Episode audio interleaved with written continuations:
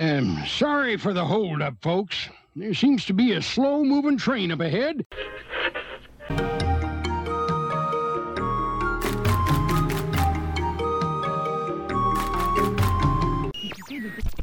Guess who?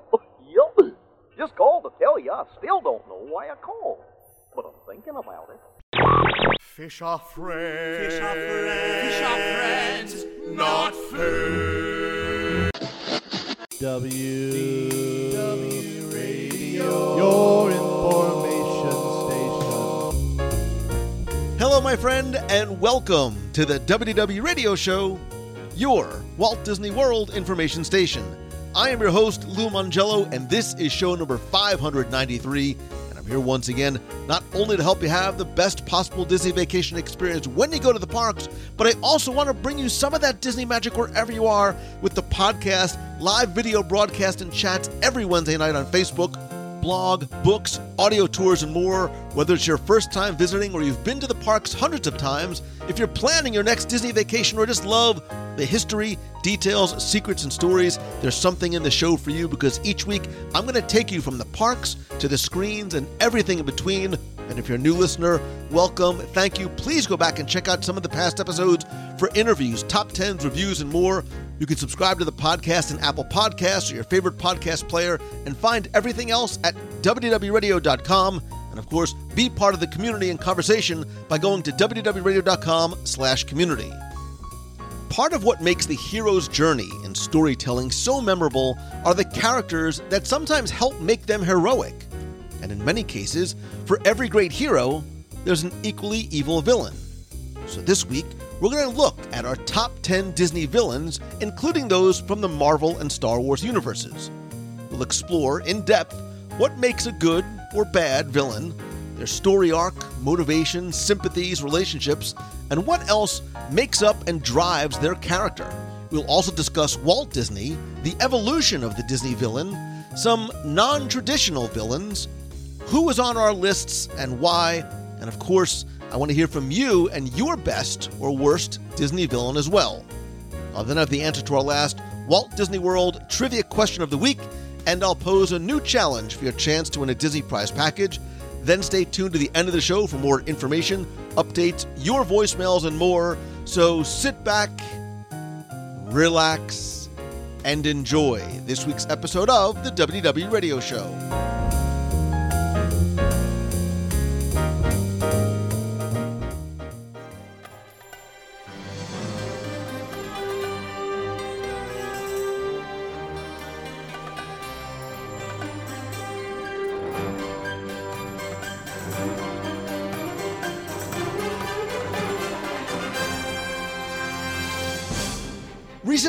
On show 582, we looked at our top 10 Disney heroines and some of the many important women in Disney history who weren't just groundbreaking female leads, but I think really rose to the level of global cultural icons and inspiring role models and true heroines. And we talked about some of the qualities and characteristics that each of them possessed that I think really made them so important and so influential as well. And I think for obviously for every protagonist there is an antagonist, good guy, bad guy, character or characters whose stories are bound together usually until the very end. And so if we're going to look at some of the heroes, we also need to look at their counterparts.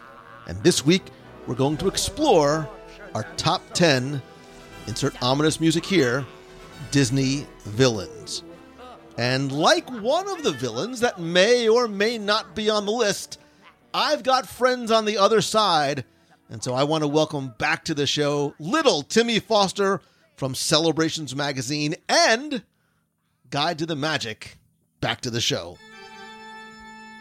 Thanks. I was I was a little worried about the introduction and how it would go on this show. my favorite bad guy, my favorite villain. He puts the evil in villains, but you didn't, and I. I, you know, I thought long and hard about You it, thought but about it. I'm going to save some of those for later. But I'm sure. Tim, you know from every good story, from every good Disney movie, many villains are not defeated alone. No, It's- they're not. It took a team of Avengers to beat Thanos. We need And some I'm help. not so sure, Tim, that you and I are qualified to tackle these baddies on our own. Not even close. So I'm bringing in the big guns. Yes. A man who, like Zangief from the video game series Street Fighters, And I say, Zangief, you are bad guy. But this does not mean you're bad guy. he's a bad guy, but it doesn't mean he's a bad guy. He's actually my favorite hero with a little bit of villain that comes out every so often as he is in his teenage years. My son, my man, Nicholas Peter Mongello. He brought Marion on for the heroes, and then he brought the most evil one on for the villains. Now, look, I thought this would be fun uh, getting together. I think it's only fair for her to come on and talk about the heroines and you to come on to talk about the villains. Um, and, you know, when we talk, just like when we did the heroines, uh, when I say Disney villains, I'm really talking about all those characters that sort of now fall under the, the Disney umbrella. And before we get into our list, guys, I, I want to sort of, I think we need to discuss what we are really discussing. And what does it Oh, mean? wait, here come the rules that I no, no, wasn't no. I, told it- about. it's a question right. for you, right? Because what does it mean to be a top or a best Disney villain? Is it the best villain? Is it the worst villain? Like, what are some of the things that you thought of that helped you prepare your list? Because again, we don't talk. I just sort of throw out the topic. We don't talk about it ahead of time. So, Tim, then Nicholas, what for you? like what did you take into account when you were thinking about your top Disney Marvel Star Wars villain? to be a good villain, they need to be re- relatable, extremely evil, and fun to watch, in my opinion. So Tim Foster's number one on your list because he's No, fun. you are. Thank you. So it, I think that's interesting because I think you use words there. They're going to come up definitely more than once. Tim, what about you? Well, honestly, I my I uh, as usual made my list with the intention of trying to pick ones you weren't going to pick. So there's that. No, but I did go through because I was thinking of that. And am I going for the baddest of the bad, or the most in-depth character, or the character maybe that gets redeemed? I I realized there there was a lot of different takes on all these villains, so I actually tried to spread it around a little bit, maybe have some conversation about the more Mhm.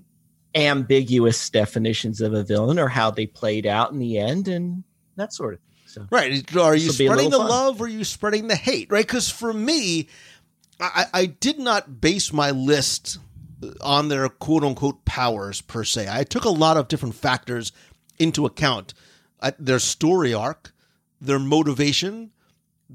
Are they sympathetic, right? Or, or even the portrayal and performance, especially for some of the live action, the, the live, um, uh, the live characters that are portrayed. And I think, you know, we have to sort of think, you know, what is a villain? Sort of what defines a villain? And I, and I know a lot of ones that I think we'll probably talk about in in the, the Disney Marvel Star Wars context. A lot of these villains are are doing things because they believe, you know, they believe what they're doing is the quote unquote right thing, right? So that's what I mean. Like, what are you know, what are the things that help make them good villains? Like for me, I think you know, was there is there a level of of unpredictability in there? Is there nobility in the cause, but evil in the execution? Right? What's their backstory? What's their their motive like? And some of the balance that I think some of these characters maybe should or should not have, right?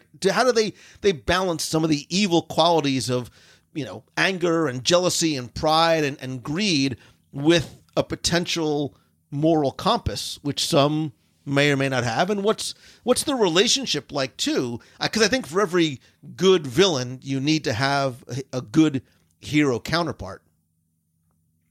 exactly. Did you take all those factors in consideration, Nicholas? 100%. you know and, and i and i thought too you know because we were talking about disney sort of as a whole you know we hear the question all the time well what would walt think what would walt do and i and i really tried to figure out and answer the unanswerable question, one that certainly we can't, you know, figure out. But I did find uh, a quote from Andreas Deja, who's obviously a, a renowned Disney animator. If you watch the special edition Blu ray of Sleeping Beauty, he actually talks about what Walt wanted, at least at the time, in terms of villains in animated films. And he said, and I'm quoting, Walt wanted to have the villains in the animated films be interesting. There had to be something about them that you recognize as a human quality that's something that is beyond just bad. And I think that's that's really interesting as we sort of apply that to um, some of the villains that are going to be on our lists. And and I have a, a, a take that I think is interesting that we'll talk about as we start to go through because I think to answer my own question, the definition of a villain or what a good villain is in some of those villains' journey, much like the hero's journey, has changed drastically over the years from Walt's time to today, and I will try and back that up with some evidence. But I want to get right into your list. And and Tim, because I have a feeling that you are furiously scribbling it in crayon on a post-it note right now, I want to know from you first and then you, Nicholas, what is Oh, no. the first villain on your list? Is it the baddest of the bad? Is it the least bad of the bad? Is the best of the worst? Like, who is the villain and why is he on this part of your list? Well, as usual, that answer changed in the last several minutes as you were talking, as I kept reevaluating my list. Um, you know what? I thought since you, since you did qualify that all of Disneydom counts in this Star Wars, Marvel. Maybe we'll start in the Marvel world before we dive into Disneydom here. Um, and I don't know if you guys have Marvel on your lists. Have we? Have I you? do. Have you met us before? Hmm. Well, because there's so many I could talk about. And I think this would be a good roundtable one. And I did watch Infinity War last night. No, uh, coincidentally. So, um, man, but who do we start with? Well, why don't we start with the biggest one of all? And that's that purple guy. Thanos. Grimace? And Mc, Grimace from McDonald. Gr- Grimace from McDonald. Grimace, yeah. Take that Grimace. And Thanos actually is well, he's a bad guy. Obviously, he's a bad guy. But some of the things you talked about do strike a chord with me with Thanos because as far as a moral compass goes, when you talked about that, he's one of those characters. And I was thinking about this as I categorize the villains, and there's some that are just bad, which we'll get to. They're just bad through and through, and that's all they want to be bad.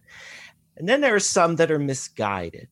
And of course, there are some that redeem themselves, which I have a couple of those too. But Thanos is one whose moral compass was interesting because I, I know in the end, I'm not a, a big comic book person, unlike you, Lou. I can see all the comic books behind you on your wall. But um, so I know that if I'm not mistaken, his original motivation, I think even back to the first Avengers film, was that he wanted to impress Death, the the In the goddess of death or whoever that was. In the Um, but- original Infinity Gauntlet comics, his original motive was to eliminate half the universe to impress Mistress Death. There you go. But by the time of Infinity War and it grew on, it that, that at least in the universe of the movie shifted a bit to he just wanted to eradicate half of all life in the universe. But he had a reason, and to him, in his twisted logic, his reason was a good one, and it was uh, meant to be good in his mind because he wanted to improve everybody's life by you know matching up the limited resources with the uh, proper population of the universe so everybody wasn't starving hungry impoverished and all that kind of stuff. Twisted absolutely. Misguided for sure. But it's it's interesting because in his mind he was doing good which you talked about. So again doesn't doesn't excuse it. And I, i've heard many people ask the question well instead of eradicating half the universe why didn't you just you know double the resources? Huh. It's a good question. But the movie um, would have been far less interesting. it would have it would have been far less interesting. But again, as I was as I was watching Infinity War again last night, I did sort of have this in mind, and you hear him continue to talk about his plan and his belief that it's a it's for the good of everybody in the universe. Clearly, it's twisted and messed up and all that, and and he, and he is kind of a mean guy, but uh, it's an interesting take on the villain because he's he's he's evil through and through, but in his mind he has a good motive. Whereas it's not just I just want to be in charge of everything and it's mine, mine, mine, mine, mine. He actually had to do the work, make everybody grateful, happy, and retire and live in the rejoice of a of a uh, what did he say? Of not a forgiving universe, of a of a of a grateful universe. grateful universe, of a grateful universe. Right. In his yeah. mind, the universe was going to thank him for what he did. Right. So he didn't think that people would like miss all the people who died. They were just thought, oh, everybody's gone. We have more resources. Thank you. now Thanos. lest we, love forget you. when he realized that he said, okay plan a isn't going to work because you all remember too much so i'm just going to take it all down so that was a little evil but uh thankfully by then the One thing I noticed is that when time his- travel worked to our benefit when his motives started to turn more evil, he failed. Like when he was trying to help the universe, he succeeded. And then when he was like, oh, yeah, I just want to kill the universe and make a new one, he lost. Yeah. And I wanted, and there's so many we might talk about more, but I won't go through them. But I was thinking about in in Marvel at least, and probably across the board when you talk about Disney and Star Wars. There's so many that the villains in the Marvel universe, a lot of them did have a in their mind a moral compass that made everything right. Um, uh, Age of uh, Ultron, Mhm. no Civil War. I mean, uh, Zemo. I keep forgetting his name. The most convoluted bad guy plot of all, where he tried to get everybody back up into uh, Siberia. And Zemo, I'm saying his name right, Zemo. Mhm. Yes. Right. Yeah. Uh, but again, in his mind, he had a perfectly valid reason for what he was doing, and in the end, was sort of sympathetic. Not really, but sort of. Um, and I wanted to talk about Loki, but I'll save that because he's just so awesome. Anyway, Yeah, I have a feeling. I we're was, gonna- was I have a feeling we're going to get to him specifically. Uh, yeah, so I'll save that. Uh, I was just uh, thinking too, as far as redemptive arcs. I'm sorry, I'm taking part. See, I'm cheating. This is what we do on the show. um, we, I think we talked about the Scarlet Witch in the heroine Mhm. show, but she's a classic example. We don't remember she was a bad guy. She was a villain slash briefly when we first saw her, and then had a quick redemptive arc, and now she's the most awesome Avenger of all. But uh, you know, but it's interesting how at least in Marvel, for the most part, the villains do have a lot of depth and moral uh, turmoil going on within. They're not just I'm out to rule the world, and that's the end of it. And that's that's interesting, and that's probably to Nicholas's point that makes them that much more interesting because they're more.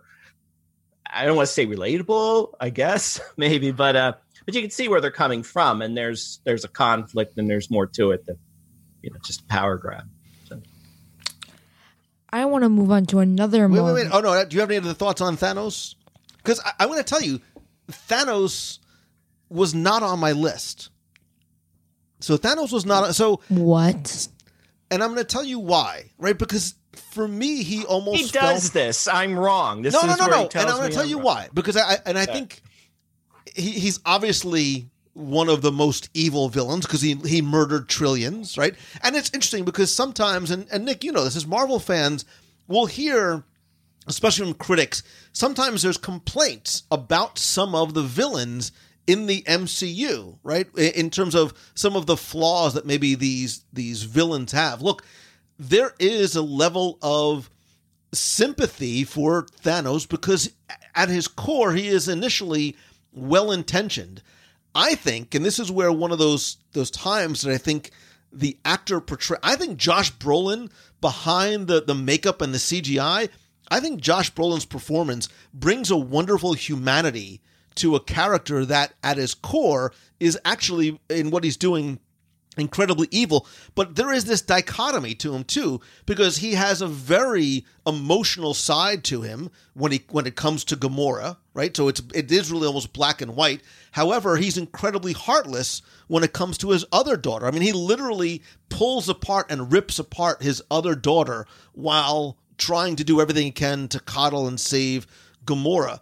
But i think again we go back to the levels of intentions, and I think we're going to talk about intent a lot for a lot of these characters. To use another MCU very bad villain like Killmonger, right? Killmonger from Black Panther, very well intentioned, very well meaning, but his execution is incredibly flawed. And I think that's that's you know the crux of Thanos. And it's funny, man, because I had a I, I had this flip flop between do I put him number one on the list or do I leave him off the list entirely? And I left him off because I knew that one of you would mention him and I'd still get to talk about him. So Cop out. So Nicholas, who who is first or last on your list and, and why are you putting him here and, and give us your explanation So of next is another MCU villain, the Vulture. By the way, this is why he's my son. Ooh, I love that one. I love the Vulture so much because just like Thanos, you understand why he's doing it. Like the first scene of the movie shows him losing his job because of Tony Stark. So he was like, "All right, let's make weapons out of this alien stuff we found." And he's all doing it just to support his family. Like he's doing it from a good place just for a really bad reason. So I, I, I have to jump in because if you know me, if you've ever seen a live show of my artists, I am surrounded by Spider Mans, by Spider Men. I couldn't tell. Hmm. You like Spider Man?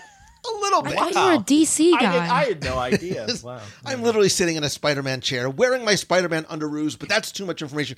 Adrian Underoos! Toomes, Adrian Toomes is, I think, one of the best overall villains in the MCU, period. No qualifier.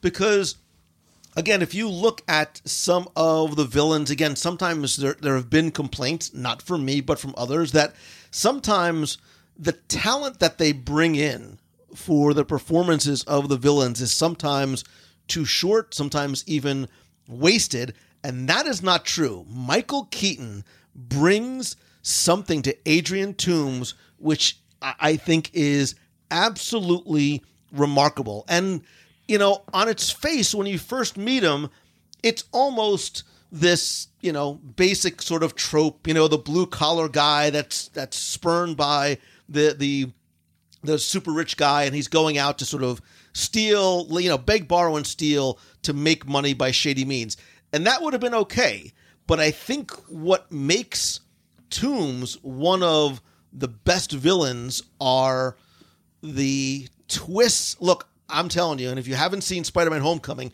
major spoiler alert that scene when Peter Parker when the door opens. when that door opens, nobody, I don't care who you are, nobody saw that coming. And when you see that Toomes is Liz's father, it dramatically shifts the entire tone of the movie. The stakes are automatically incredibly raised at that moment and now all of a sudden the problems of this high school kid are exponentially greater right and there's a there's a level of terror in there that's that's palpable right and that scene when they're talking in the kitchen then and then look i think even the scene in the car on the way to the dance and kudos to the the directors, the lighting team. the lighting how when when you see that shift and that awakening happening for Toomes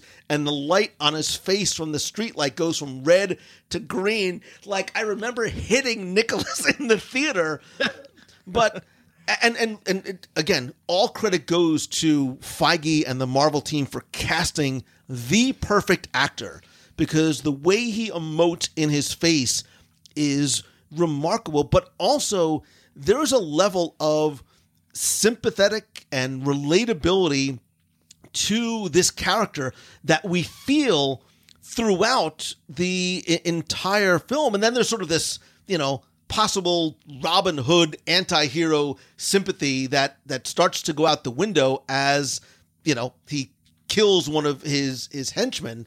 Um, but I think part of the reason why I put him so high on my list is not necessarily what happens with Peter, but the fact that he spares Peter not once in the car, but twice. Because when he goes to prison and he refuses to reveal Spider Man's real identity to the Scorpion, he shows like all of a sudden that that his his villain arc that we've invested in for however long like pays off. And I think that humanity and the morality and the menacing and the performance makes without question Adrian Toomes the Vulture one of if not the very best Marvel Cinematic Universe villains period. Agreed. No, you're a little biased, but uh, I, I, you mentioned one scene. Now, I just wanted to point out because I always thought this was interesting, where he, where he does kill the henchman. I, I, I thought it was even interesting because again, you know, and he even says throughout the movie, "I'm not like, how could you do this to Liz? I'm not doing it to her. I'm doing it for her." You know, he keeps reminding us why he's doing all this. But even when he killed the henchman, remember that wasn't his intention.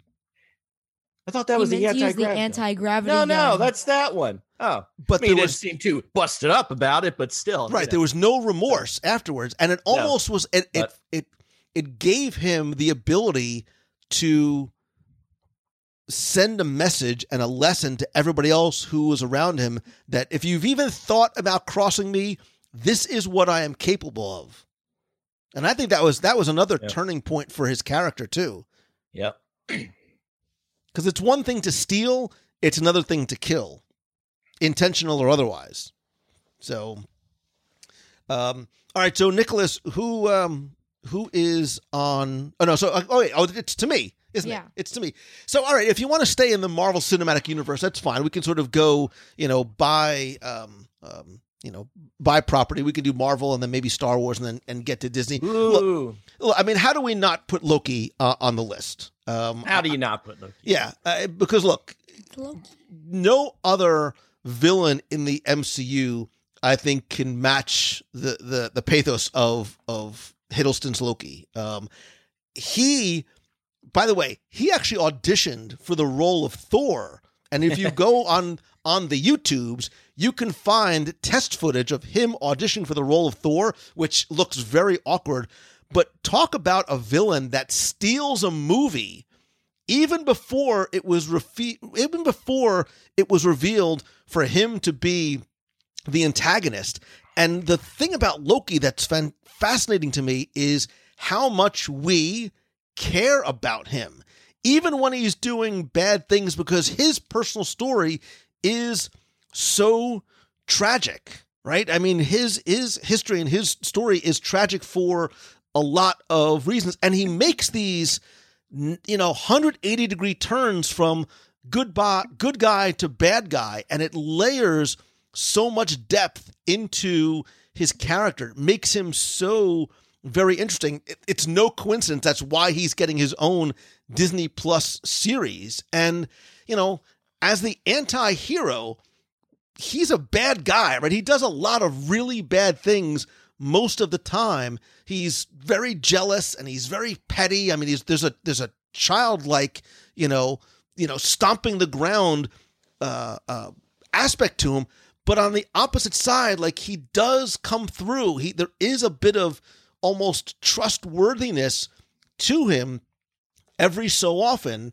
Um, you know, and, and I think there's obviously a, a level of humor to him as well. I think you know the scene when um, he, he pretends to be Od- Odin and some of the other some of the other light-hearted comedic beats that we get from Loki really makes him a likable bad bad guy.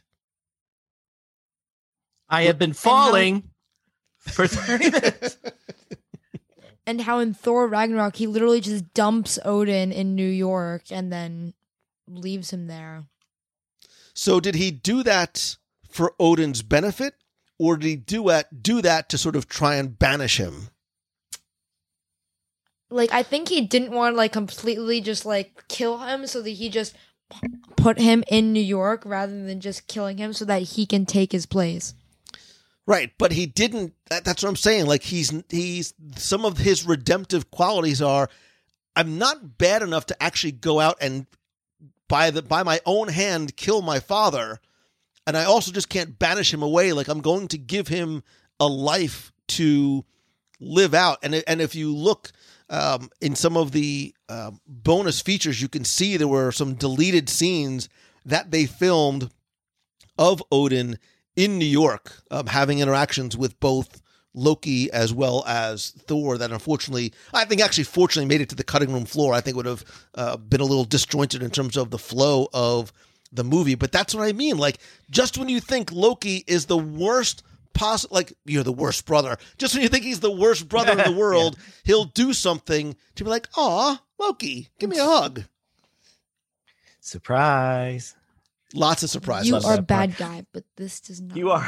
You are Doesn't mean you're a bad guy. That's exactly it. Like, and I think that's what we're going to find in a lot of the people on our list. Like, there are some bad guys that we like because maybe they're not 100% bad, or maybe we have an understanding of why they are the way they are. And look, Loki's had a, Loki had a tragic upbringing. Yes, he grew up in royalty, but when he has that awakening in terms of where he came from and why and how he is never going to be the ruler of Asgard, is devastating to him. And all he ever wanted was the approval of his father, which he never, which I don't think he ever really got. I I t- that's my go. I have that a little clip of that on my phone. That's my go-to text answer when someone's not telling me something. Is the little clip of Loki? Tell me that. That's my go-to. Um, you know, Loki. I'll add this. We could do a whole show on Loki, of course. We could, but uh, I'll say this, because uh, comes out. the arc of Loki and how he was written was amazing. Uh, but Tom Hiddleston's ability to bring that character and and make wh- when the actor infuses enough uh I was going to say humanity, he's not human, but enough of their of their acting ability in there that you can be sympathetic for this character or understand him is incredible and Tom Hiddleston is just such an amazing job. I think Tom Holland called him out though. I think it was Tom Holland uh, kind of to our point, where I I think it was at a a a con somewhere where they were doing press for one of the movies, and he uh he, he and Tom Hiddleston was there, and he said, you know, I don't think there's ever been a villain anywhere more beloved than you, and he's like, oh, that's great and all that. He goes, but you, you, you do get off kind of light for the whole New York thing, you know. Everyone kind of forgets about that. Uh, yeah, you, you know. So, uh, but yeah, the fact that Loki, the character, as written, as performed, can do what he did, but still become one of the most beloved, not just beloved villains, but most beloved characters in the whole Marvel Marvel universe. How many people went into Infinity War obsessed with, you know, how's he going to, or go went into Endgame, I should say. How's he going to come back to life? uh, coming up with all these theories of he was left-handed, he was this coming any way we can have Loki come back in Endgame. Um, I think more people are obsessed about that than how they're actually going to snap everybody back. But Right, because his his death was tragic. I mean, there were Yeah. like people sobbing when Loki died because again, there was the there was a a, a gravitas to it. There was so much sympathy that we had for him because I don't think you know you don't hate him the way you hate some of these. You know, we're going to talk about characters that, I, and I don't use the word hate lightly. That you know you hate these characters.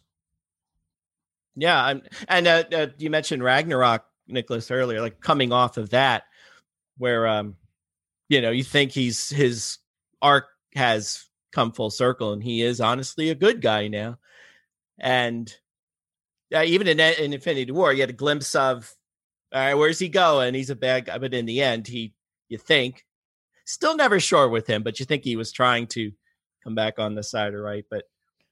But yeah, I remember uh, counting the ways he could come back and uh you know i think more people there were a lot of people like in that opening scene i'm out and uh, you know that was it. But uh, People were so desperate to get Loki back. They were like, Loki's the rat in Endgame. Right.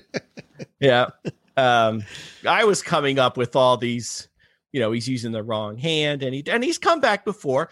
No redemptions this time, as some Right, big no mean purple right, no guy. resurrections this time, but- this time. Uh, yeah, whatever. Jerk. So, do you have any other T- Tim? Do you have any other Marvel? Oh, you know what? We should move on because we can go through every movie. I, I will. I'll just add this. I think a. Uh, you know, I love me some Thor movies. I'm one of those. I I love a Dark World. I know it's maybe more on the bottom of critical acclaim for movies, but I know one of the reasons it does somehow sometimes get a bad rap, and this is a perfect illustration of what we're doing. As in a Dark World, you have Malekith as a villain who is just a flat out bad entity with not a lot of depth if you're going to be critical about it. And that's that's a good perfect example of what we're talking about because you have all these villains we talked about and many more we didn't and we care about them and we want to know what happens and malekith was one of those he's just bad and he just wants to be bad and there's really no you know, redemptive anything to him so i think for that reason that's some of why Dark World maybe doesn't get held up as some of the other films does for the sake Oh, of without that a doubt, villain. without there, there's no. I'm trying to be. I'm trying to be nice, but I love. yeah, the there's movie, no but, um, emotional. where we have no sort of he emotional investment. no investment. personality. Yeah, yeah. Right, He was. A, so, I think he's the worst, and and that's when I uh, alluded to earlier. I think he's the worst, quote unquote, Marvel villain in terms of execution um, of it, in terms of just storytelling. yeah. So that by example of being that that example of the how not to do a villain just puts more light on when you do do a villain well and do it right how powerful that is. without a doubt. So, do we want to Um, move from here to Star Wars? Do you guys have any Star Wars villains? I have some. Timmy Foster, go ahead. I you know I did think of this and uh I'm so. By the way, as a quick personal, I'm so Yeah. curious as to who you might have on your Star Wars list. Well, I I did think of that, and I was trying to go obscure, and not for the slam dunk ones. Um, I was even thinking of Dryden Voss to bring him up from Solo, just because Paul Bettany can be a villain in one movie and be the Vision in the other franchise, and that's pretty cool. But uh, oh, who do we go with here? You know what? I'll just throw it out there. Jar Jar Binks. Just get it out. Just get way. say Jar Jar Jar Jar Binks No, is the I worst Star Wars me. villain. I love me some Jar Jar Binks, but I, I guess you have the the the the the Vader part, but that's hard. That's a hard one to do because there is a redemptive art to that whole story, which we all know. Um, the Emperor is the true evil Yeah. here. I'm just going to throw. We'll start with that, and we'll like we'll dig a little deeper as we go through. But if nobody says the Emperor, that's kind of a bad oversight. So let's see. I took Thanos and the Emperor, so I'm just going right for the top every time. But uh, um, I you know, as opposed to Anakin slash Darth Vader and a lot of the villains we talked about, there's no arc to this guy. Uh, in fact, which I'm not saying it's a bad thing, but he's just he's just evil. He doesn't have a well, I don't know. Like in his mind, I guess he thinks he is on what well, outwardly says I'm bringing peace to the galaxy. You know, that's what he states as his ultimate plan. Like once we do this, there will be peace. Now, peace in his mind is everybody does what I tell them and shuts up. So that's kind of mean, but uh, um, but uh, he's just an evil guy. But then I, I guess we reassessed it a little bit when we saw him in Rise of Skywalker and how we all felt about that. And I'm still fuzzy on how he came back without don't send me to a book to read it because I don't read the books. No explanation. But, um, it came out. Just- You know, so there's a whole further continuation of his arc, which just makes him even eviler than he was before. But um, um, but I guess there's an example of of a villain that's not just evil and wants to do evil things, but has the power to manipulate every little thing to his end, and that's a really nasty thing to do. So Uh, He's just a jerk. Even when he was Palpatine in a Phantom Menace, I thought he was a jerk. Well, but when see the, the Even though about- we didn't know, we didn't quote unquote know then. But uh, I Right, remember but as Palpatine, he almost lures you, and we're going to touch on this later. He almost lures you into believing that he is, you know, a public servant that's that's well intentioned and compassionate and trying to do the right thing, and not that he's a psychopathic murderer who on, his only thing he wants to do is just literally rule the entire galaxy. Well, I, I remember when Phantom Menace came out, which and I I love that movie, by the way. I'm just gonna be on record saying that.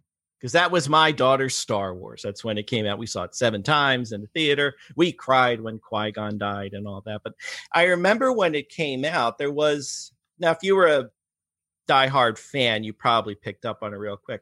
But that was an unknown for those of us who don't remember when it was actually released and we- we hadn't seen you know attack of the clone none of that was out yet and there was a lot of speculation honest to goodness was thrown out there wait is is palpatine is he the emperor?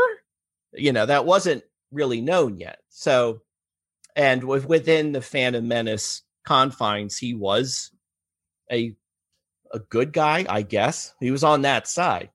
Um now in retrospect you look back and well how could we miss that? That was clearly obvious from the get-go but you know, let's not forget it really wasn't when the film came out, and there were a lot of people.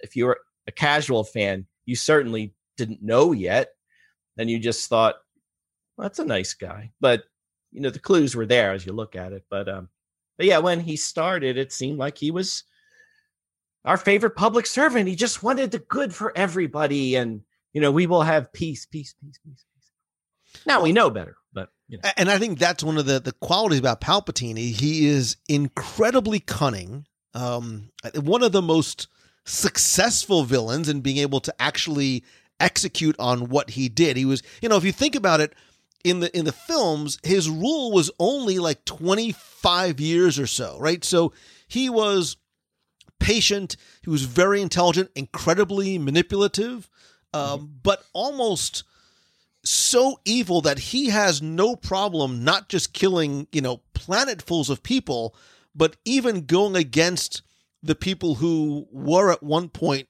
his allies, whether it's Dooku or Gunray or whoever. He has no problem taking anybody out who is in his way. And I think on a micro and a macro level, his ability to turn things and turn people. Look, he turned Anakin very quickly against the Jedi. He turned the Galactic Republic into an empire. So when you talk about his powers, it's not just his force lightning powers, but it's his powers in terms of leadership and being deceptive and influencing, you know, other people individually and collectively. Palpatine orchestrated the entire Clone Wars just so that he can get power from everywhere. and that's all he wanted. Like his, all his, he, there was no well intention. Like he, you know, He's by a good villain because of how evil he is. Not because he's relatable, not because of that, just because he's evil. and there's there's literally there's no redemptive quality to him at all. He would have done anything to gain that power to become, you know, immortal, you know, with with no reservation, like at all. He's a jerk.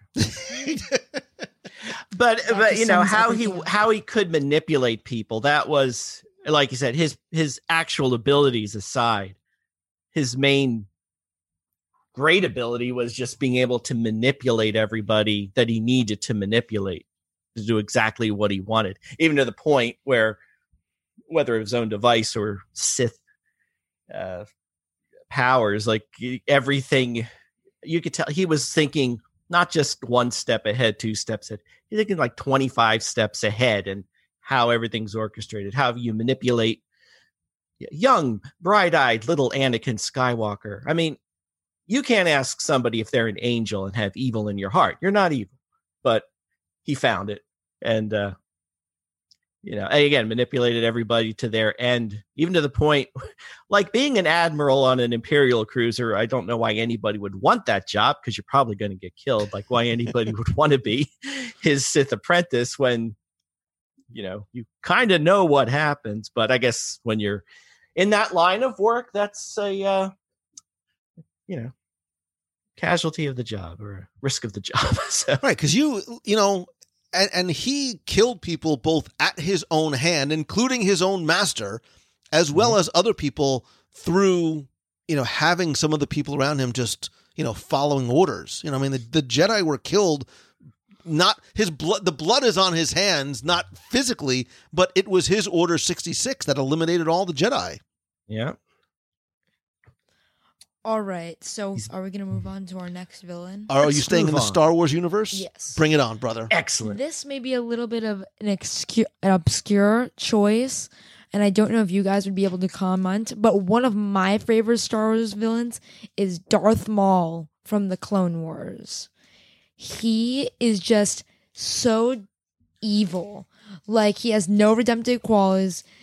Like, all these things. His entire story arc is driven on revenge nothing else. He just wants to get revenge on Obi Wan and just wants to be like one guy who's ruling everything.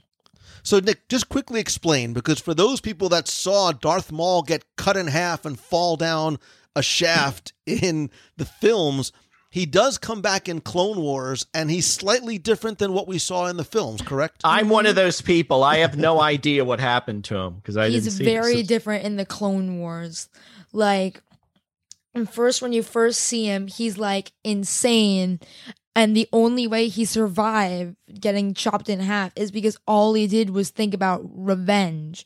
All he wanted to do was to get revenge on Obi Wan Kenobi.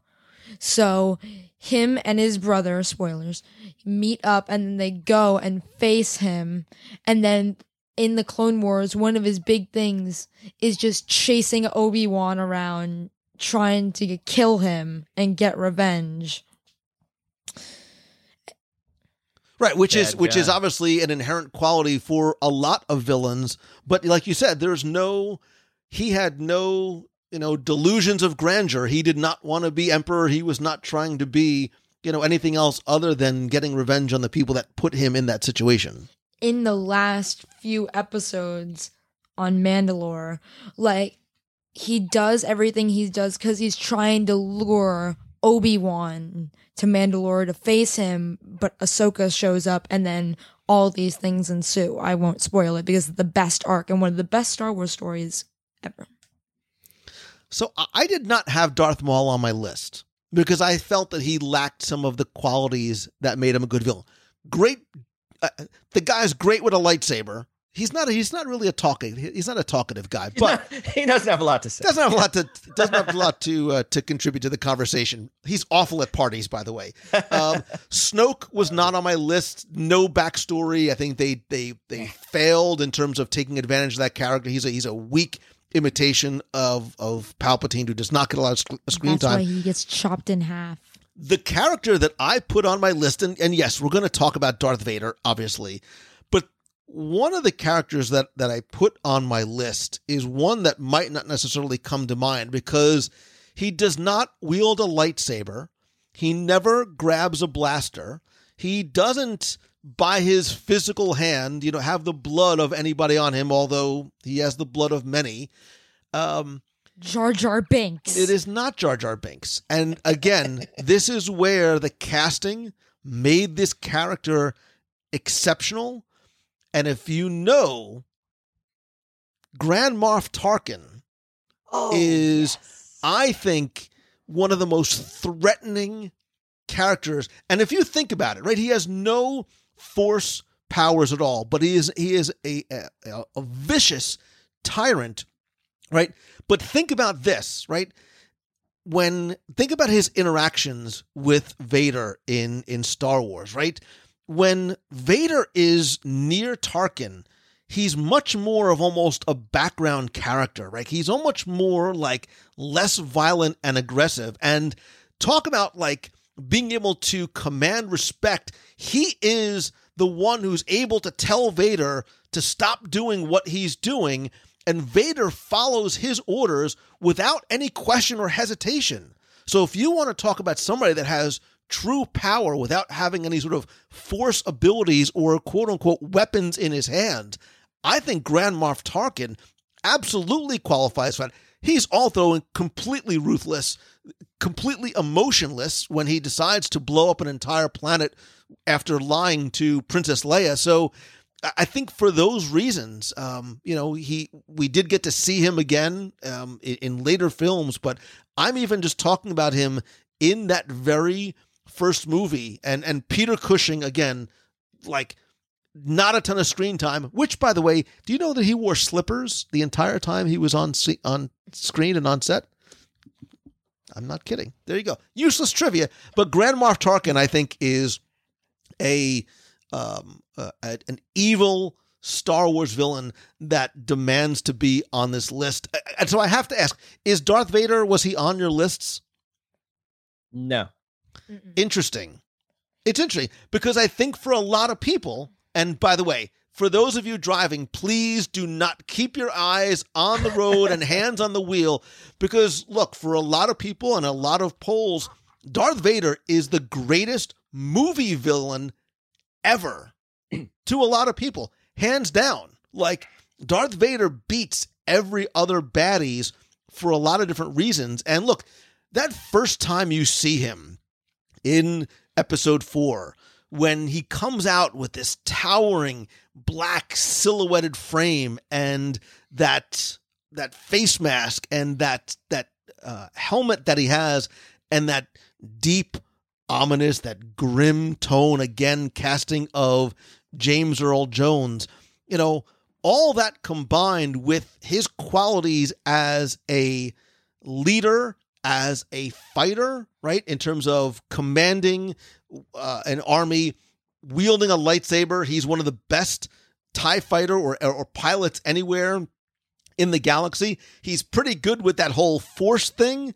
Um, but again, a little bit. like what makes him such a great villain is the pathos, right? That that use of emotion, that that that sadness that we are able to start feeling for a character that we were scared. I mean, look, Vader was a scary character that first time he was on scene, he was so imposing and intimidating, which is part of the reason why we loved him so much. And then all of a sudden, we start feeling sadness and sympathy for him as he starts to go into this descent from hero to villain back to hero again. Like, that's an incredible character arc, not just in Star Wars, but I think anywhere in in really movie history. There's there's a very Shakespearean quality to um, Darth Vader and his journey. And look, even just Star Wars in general. I mean, look, a lot of Star Wars was built on the you know the teachings of, of Joseph Campbell, right? Who really helped us understand storytelling and how it's intertwined with our lives, and he helped us sort of identify a lot of what these um, themes and, and, archetypes are in the hero with a thousand faces and, and we understand from him what this hero's journey is and the transformation and the adventure that happens in all of the frameworks of stories really i think throughout any culture. And george lucas was a huge admirer of campbell's work and admitted using them as a direct reference to influence Star Wars. Uh, but yeah, Lucas actually got to meet him, but not until after the original trilogy was created. But I think, you know, that's part of what makes Star Wars and these characters stand the test of time and just sort of part of of of pop, forget just pop culture, just sort of the, the zeitgeist because it has all those elements of, you know, the princess and the rogue hero and you know the evil villain that's dressed in black um, and you can't have that hero's journey without a really good villain. It's how we started talking about this and that's exactly what star wars delivers with vader.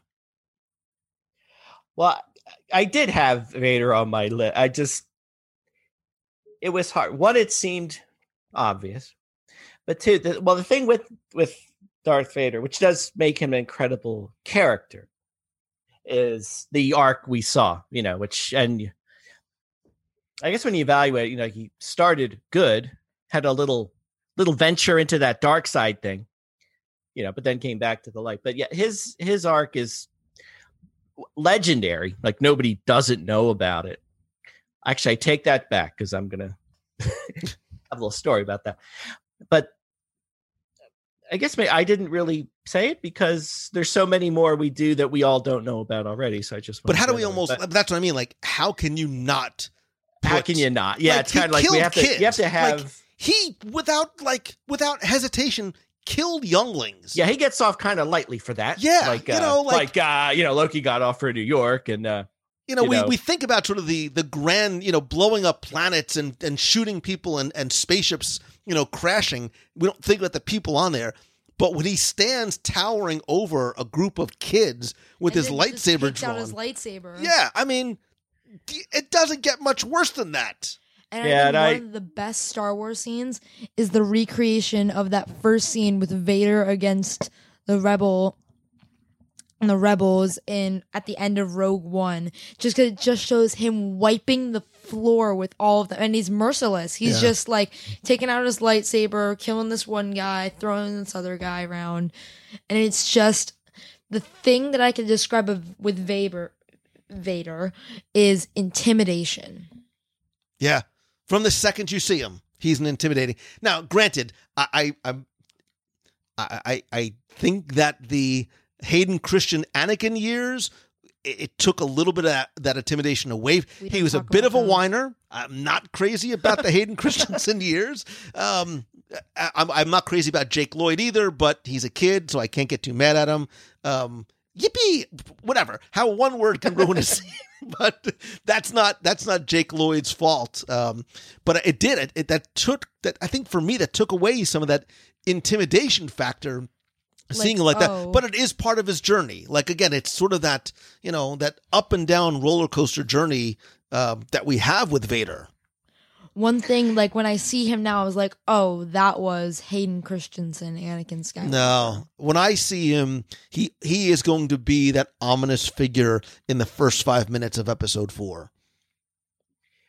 I think that's the un, that the that's why maybe uh we str- not you but we struggled with this one a little bit because um episode four five and six. Now to me and you that was episode one two three. We weren't doing episodes back then. That was the first time we saw him and at that point you didn't know the backstory. There was one but you didn't know it yet. So he was very evil and absolutely during that time he was i was afraid of him.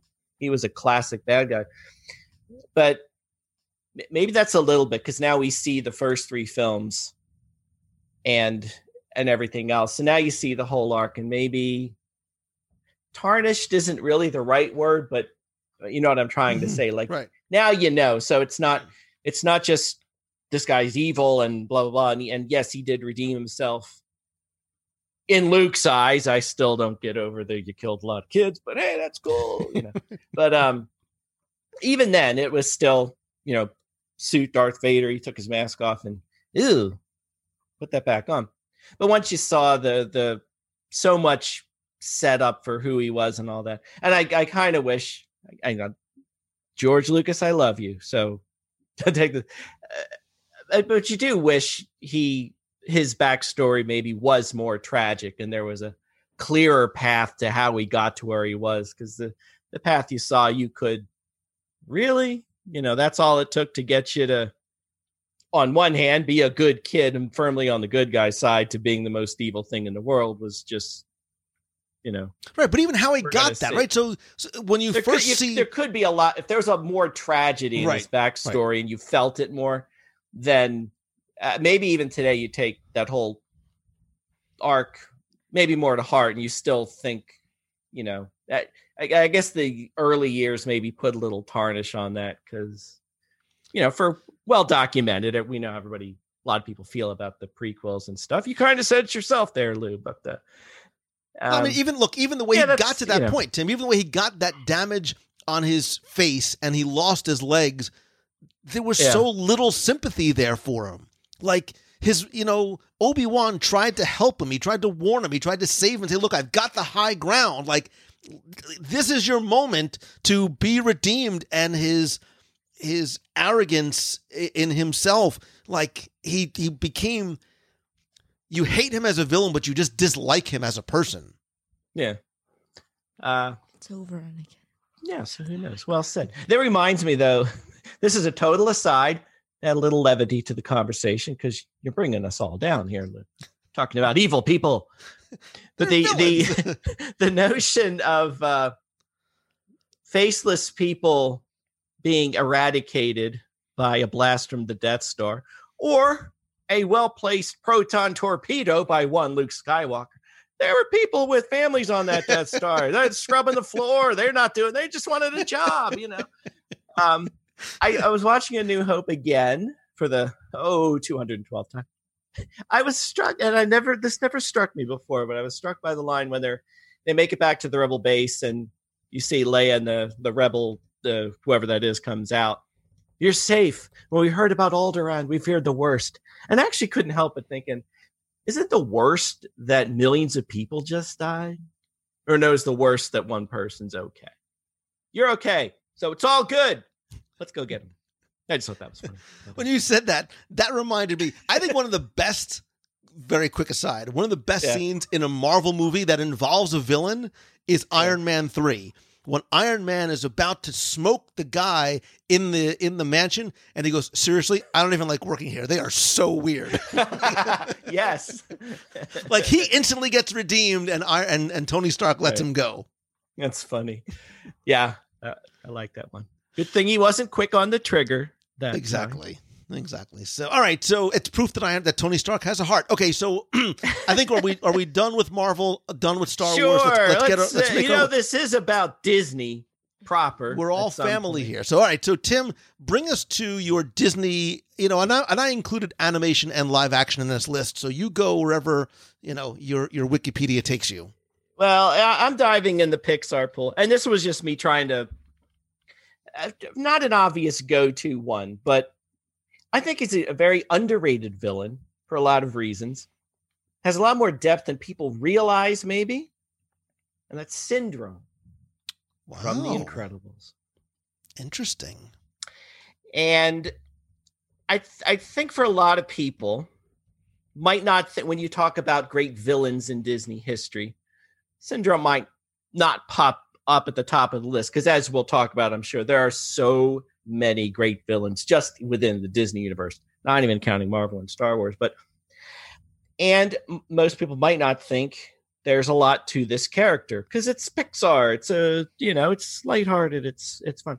But if you think about Syndrome, um, he does have it's questionable, but he does have motivation, and he's one of these characters. His motive, I think, his motivation he knows becomes evil, but it was born out of he just wanted to belong. He just wanted to be Incrediboy, and Just wanted to his path to the dark side was born out of rejection and uh, your hero looking at you and saying, "Get out of here, kid." Basically, shattering your dreams, shattering your visions of yourself, your your self esteem, your ego, and all that. And I think the the the thing about this, and I was trying to think of other examples of this because I'm sure there are some of his. One of his prime motivations was to make it that nobody would be special. If I can't be special, if you can't be special, everybody's going to be everybody's special. super, no And one then- can be. then no one can be right. Um, I think there's. I was trying to think of other villains that have sort of that same motivation. I'm sure they're out there, but he also struck me as one, which I'm sure we'll talk about. We get some fun with this. It's a good Marvel question too, to think about a villain, um, like Spider-Man, Vulture. Like they don't innately don't have a super power or super ability um, to unleash upon the world, like you know Thanos or somebody or the Emperor. Um, but their their ability is their smarts and their intelligence, but they they're not special in any regard. They're not Mister Incredible with super strength or Elastigirl with his ability to do stretching or as we've seen with all the superheroes in the Incredibles universe, they have some ability, some supernatural, enhanced, to use Captain America's uh, terminology.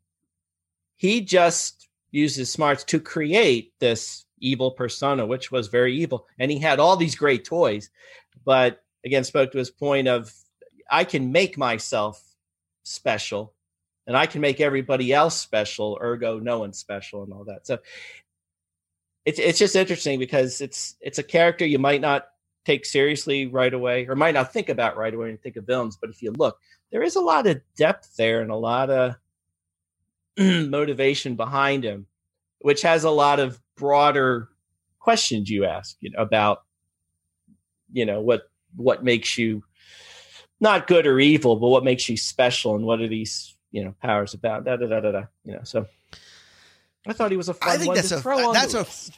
fascinating pull, Tim. And I didn't honestly, I didn't even think about Syndrome at all. But as you say it, and as you start, and maybe the reason why I didn't think about him is because there's a level of sympathy that I have for Syndrome because I don't think a lot of what I think that there are clear, you know, psychopathic and mm-hmm. sociopathic mental problems that he has. Like, and I'm not saying that as a joke because clearly he was this very smart, you know, didactic, scientific kid who just wanted to belong. And what happened just sort of set him off.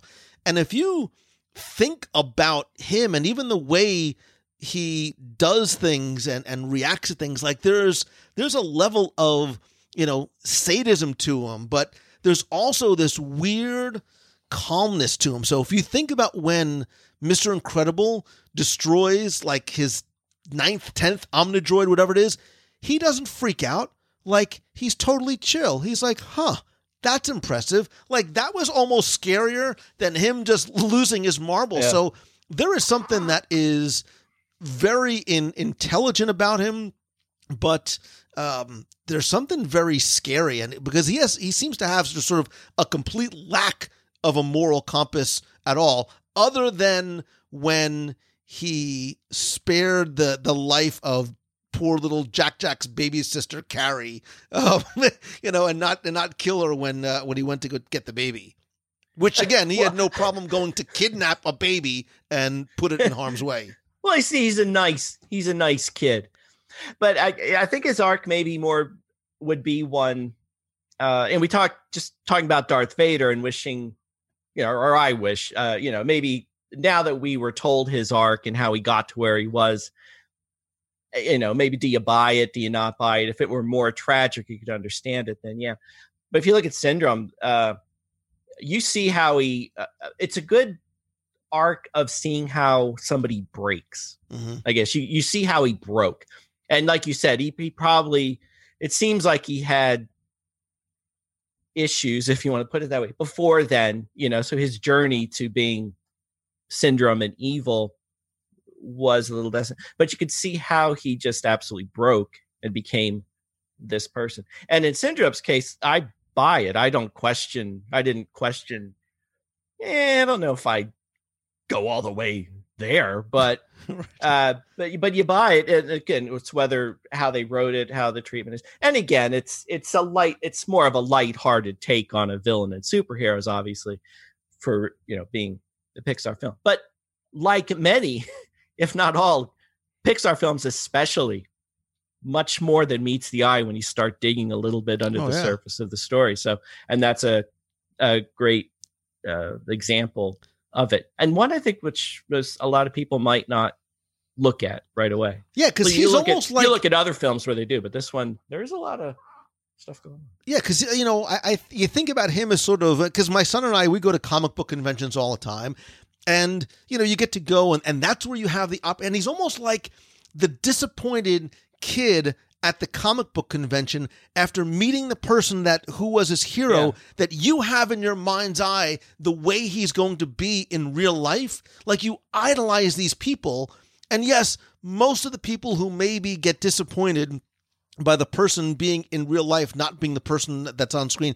Maybe you don't turn into a, you know, megalomaniacal villain, but there is that sense of disappointment and sadness when you hear or see that they do something that is not what you had or, or you had always want him to be. But yeah, I mean, again, I think that there is there's some some mental problems that that he may have, and I don't use that in a in a mocking kind of way. Like I I have sympathy for him in that way, but otherwise he is a completely sympathetic free character for the most part. Yeah. So, uh, Nicholas, what are you? Uh, who's the first one on your Disney slash Pixar film list? One that I put on my one that I put on my list is Hades. Yeah. From Hercules. He is such a good villain because he's super evil. Like there's nothing you can really relate to for him. Um he's very fun and funny, which I can always look for. Like I want to enjoy watching a villain. And he's just a really good villain all in all. So, was Hades on your list at all, Tim? Uh, in an honorable mention kind of way, but no, like uh, when I when, if I ever do a roundup of like you know my ten favorite villains or you know within Disney, oh yeah, he's on that list. You can't get much. You can't get much more evil than being Lord of the Underworld or whatever his role is. That's your job. So, of course you're evil. But but he does you know, he's evil to the core. His performance uh James Woods, Yeah. right? Fantastic. Um I I I would probably guess if he if uh, he certainly ranks up there among the great Disney villains. I remember we were at the villains after hours party back in February he was the center of attention. It was Mhm. based around him. So, you know, you had others who I'm sure will come up on this list on stage too, but they were all in his service trying to figure out what to do. So he's got some he's got some villainous chops in the Disney universe. Um I don't know if because Hercules being well regarded but not up there in the top, you know, three Disney movies of all time, maybe uh, a casual fan might overlook it overlook him right away. But uh, as opposed to some other villains we're sure to get to on this list. But oh yeah, he's a bad guy. You know, I wanted to put him on my list, and, and he was there really as an honorable mention. And the reason why is for a lot of the reasons that you said. I, I think he is this incredible Machiavellian, you know, manipulative, evil character, but there's he's almost too funny and too lovable, and that that credit goes to the writing, the direction, and certainly James Woods' portrayal of him. Again, there's no sympathy for him that I feel. I think he's a little more funny than he is ever Evil. menacing, right? I mean, he's the Lord of the Underworld, and I'm not scared by him, which is, you know, it's a Disney movie. You're not necessarily supposed to be.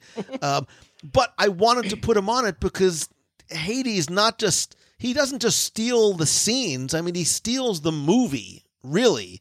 Um, and I think that's why, to your point, you know, the um, the the the villains um, uh, parades and, and villains, you know, after hours events at, at Walt Disney World. Hades is such a popular character. Um, you know, there's something that that sarcasm and the sass, and you know, he's a great antagonist, but he's not you know a super scary villain. So he he made the list because I felt bad leaving him off, and it, again, also due in part because of the the portrayal by James Woods. But I don't think he rises by my definition. Again, it goes back to how we define you know good bad. What is a, the best or worst villain? He didn't necessarily make my list, and I will explain why as I go through my list later on. But I will say, like one thing for for Hades that would set him apart on this list, or put him in a category, because we've been talking about villains that have a lot of emotional depth and great arcs. Hades doesn't have an arc; he's just he was Lord of the Underworld. That's all. That's his job. So you didn't. There's no he became evil from being in a good place and what happened to you and all that. So from that point of view, he's in a different category than these other villains, but he's also in another category because uh, there may be some other. vil- In fact, I know there's one because I have him on my list, but a lot of the other villains don't come or be portrayed with a sense of humor Mhm. you know and he's got um you know like you said because of his performance and the writing and so forth there's a, there's an element of humor to the character so and that sets him apart from you know i remember emperor palpatine telling vader a good dad joke every once in a while so you know a lot of these characters don't there's not a humorous part to them even in marvel uh, loki aside but we were talking about thanos and some of the more evil ones there's a lot of uh, how they interweaved humor into the Marvel movies, especially later on. But even the, the bad guys were still bad guys for the most part. But, but Hades does have that, and I think that's why at the parties he's so great too, because uh, what he does, there's an element of humor to what he's doing, and there's a joke, and you know all that. Yeah. All right, Nicholas, who is next on your list? You want to talk about? Wait, wait, did, it's your turn. oh, it's my turn. Oh, It's your gosh, turn. okay. I say I lose track. I get so You keep excited. skipping yourself.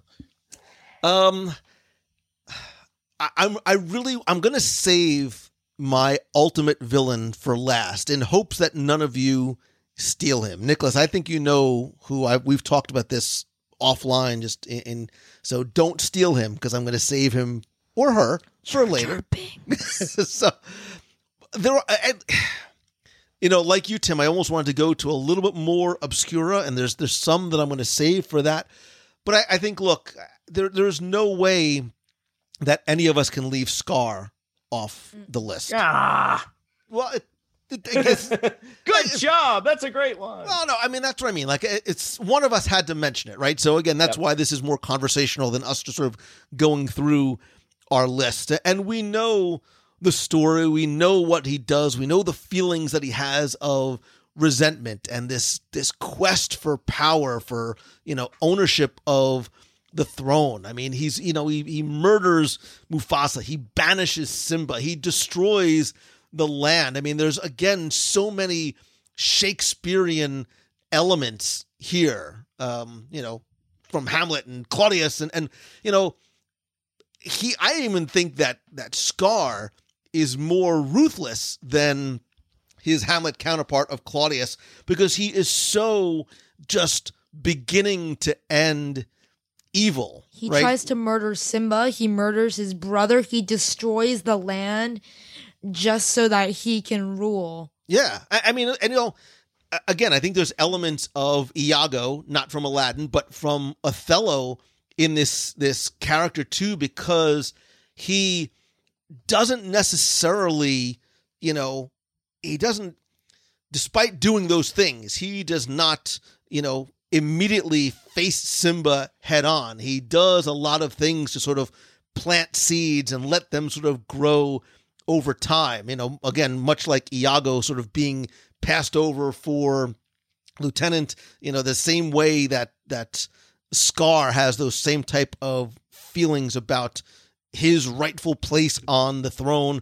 Once again, Scar is not Scar without Jeremy Irons. Um, the and we haven't even talked about this too, but villains that have really good theme songs and performances, be prepared. Um, is a One of the best villain songs. and it's not only one of the best songs, but there are, if you watch it again very closely, you will see a lot of, you know, World War II era propaganda type images in there that really sort of bring uh, a level of gravitas and fear to this animal character and, and a, a humanizing of that character and, and an understanding of really what he is doing to who are now his people and what he is doing to the land that he so desperately wanted to rule and you know ideally was supposed to protect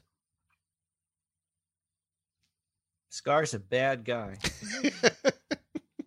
i'm quoting shakespeare and you give me Scar's a bad guy Scar beeth the baddest villainess of whatever. thank you that's perfect so i mean but I, I mean was he on your list or do you think he he certainly Absolutely was on my list. That's why I went "Urgh," when you took him from. Yeah, and, and I think for some people, Scar could easily rise to um, he could rise to very, very close to the top of of people's lists as well. I, I think I actually, if I ordered my list, he was number one. In fact, I'm not even going to say I think he was Hmm. is number one because he's just he's just evil. He's one of the I, I I think um one of the great things about him too is as we're talking about we move from Marvel to Star Wars to Pixar and I guess we're in Disney Renaissance territory. Um, so many great villains came out of that era, and he was one of the first, not the first, but one of the first. And I know, like for me, um, I can relate to it on the level of that was the first real movie that we took our daughter to see, and you how scared she was of this character. You know that and that gives you we, we talk so much about seeing disney through your child's eyes and this is a case where you can see i could see her reaction to scar and mufasa dying and everything else from her point of view and it just made it that much more tragic. Not that it needed more because it was extraordinary well done jeremy irons is amazing. The song is amazing like you said everything about it was so perfect but just but to see that through your child has to grow up with it and realize he was one of the first characters in the in the Disney Renaissance again, which led to so many great villains. For me, though, I will say Scar's most horrific thing that he ever did, and what will forever cement him as the worst villain in Disney history, was preventing Zazu from completing his rendition of "It's a Small World." That is a crime. That is a true crime against all that is good in the universe. You so know, you, you for that about, alone, I don't care about the stampede. I don't care about what you did to the Pride Lands. They had it coming, but you don't stop someone from singing that song. I'm sorry, that's just me. So. you know, you talk about taking your kids, and and if you think about it, that murder of Mufasa, and that's it's nothing short of of a, a murder, is incredibly traumatic, right? It's think about watching from a kid. Go to any you know show at Walt Disney World or, or World of Color in Disneyland where they show that scene and you know what's coming and you can't help but cry a little bit when you see Mufasa's death and the cold eyes that Scar has. And I think that's why No remorse. when Scar dies, mm. I don't think anybody feels any sort of sadness for him. Like he his death was one that was very well deserved. And you don't, you know, you don't Yeah. like saying that, but it's true because of just how bad he was and the way that he did things. Well, I think we all have those Disney moments growing up where there was that one movie that got you. Like for Bedknobs and Broomsticks made me cry. I still don't really know why to this day, but it did. But for us, uh, that was it took us three or four times for our daughter to be able to sit through that scene. Honestly, we we left the movie like three times because that's how well not not and not jokingly that's how powerful it was and especially to uh uh you know five or six year old whoever she was old she was that's how powerful it was and then once we got through that but then that's how powerful a villain scar was because Yeah. you know terrified her and um so yeah seeing it through your kid's eyes and that's a horrible that's a, one of the most worst scenes in all of disneydom which i know from a parent point of view now like you know it's like you said pretty bad.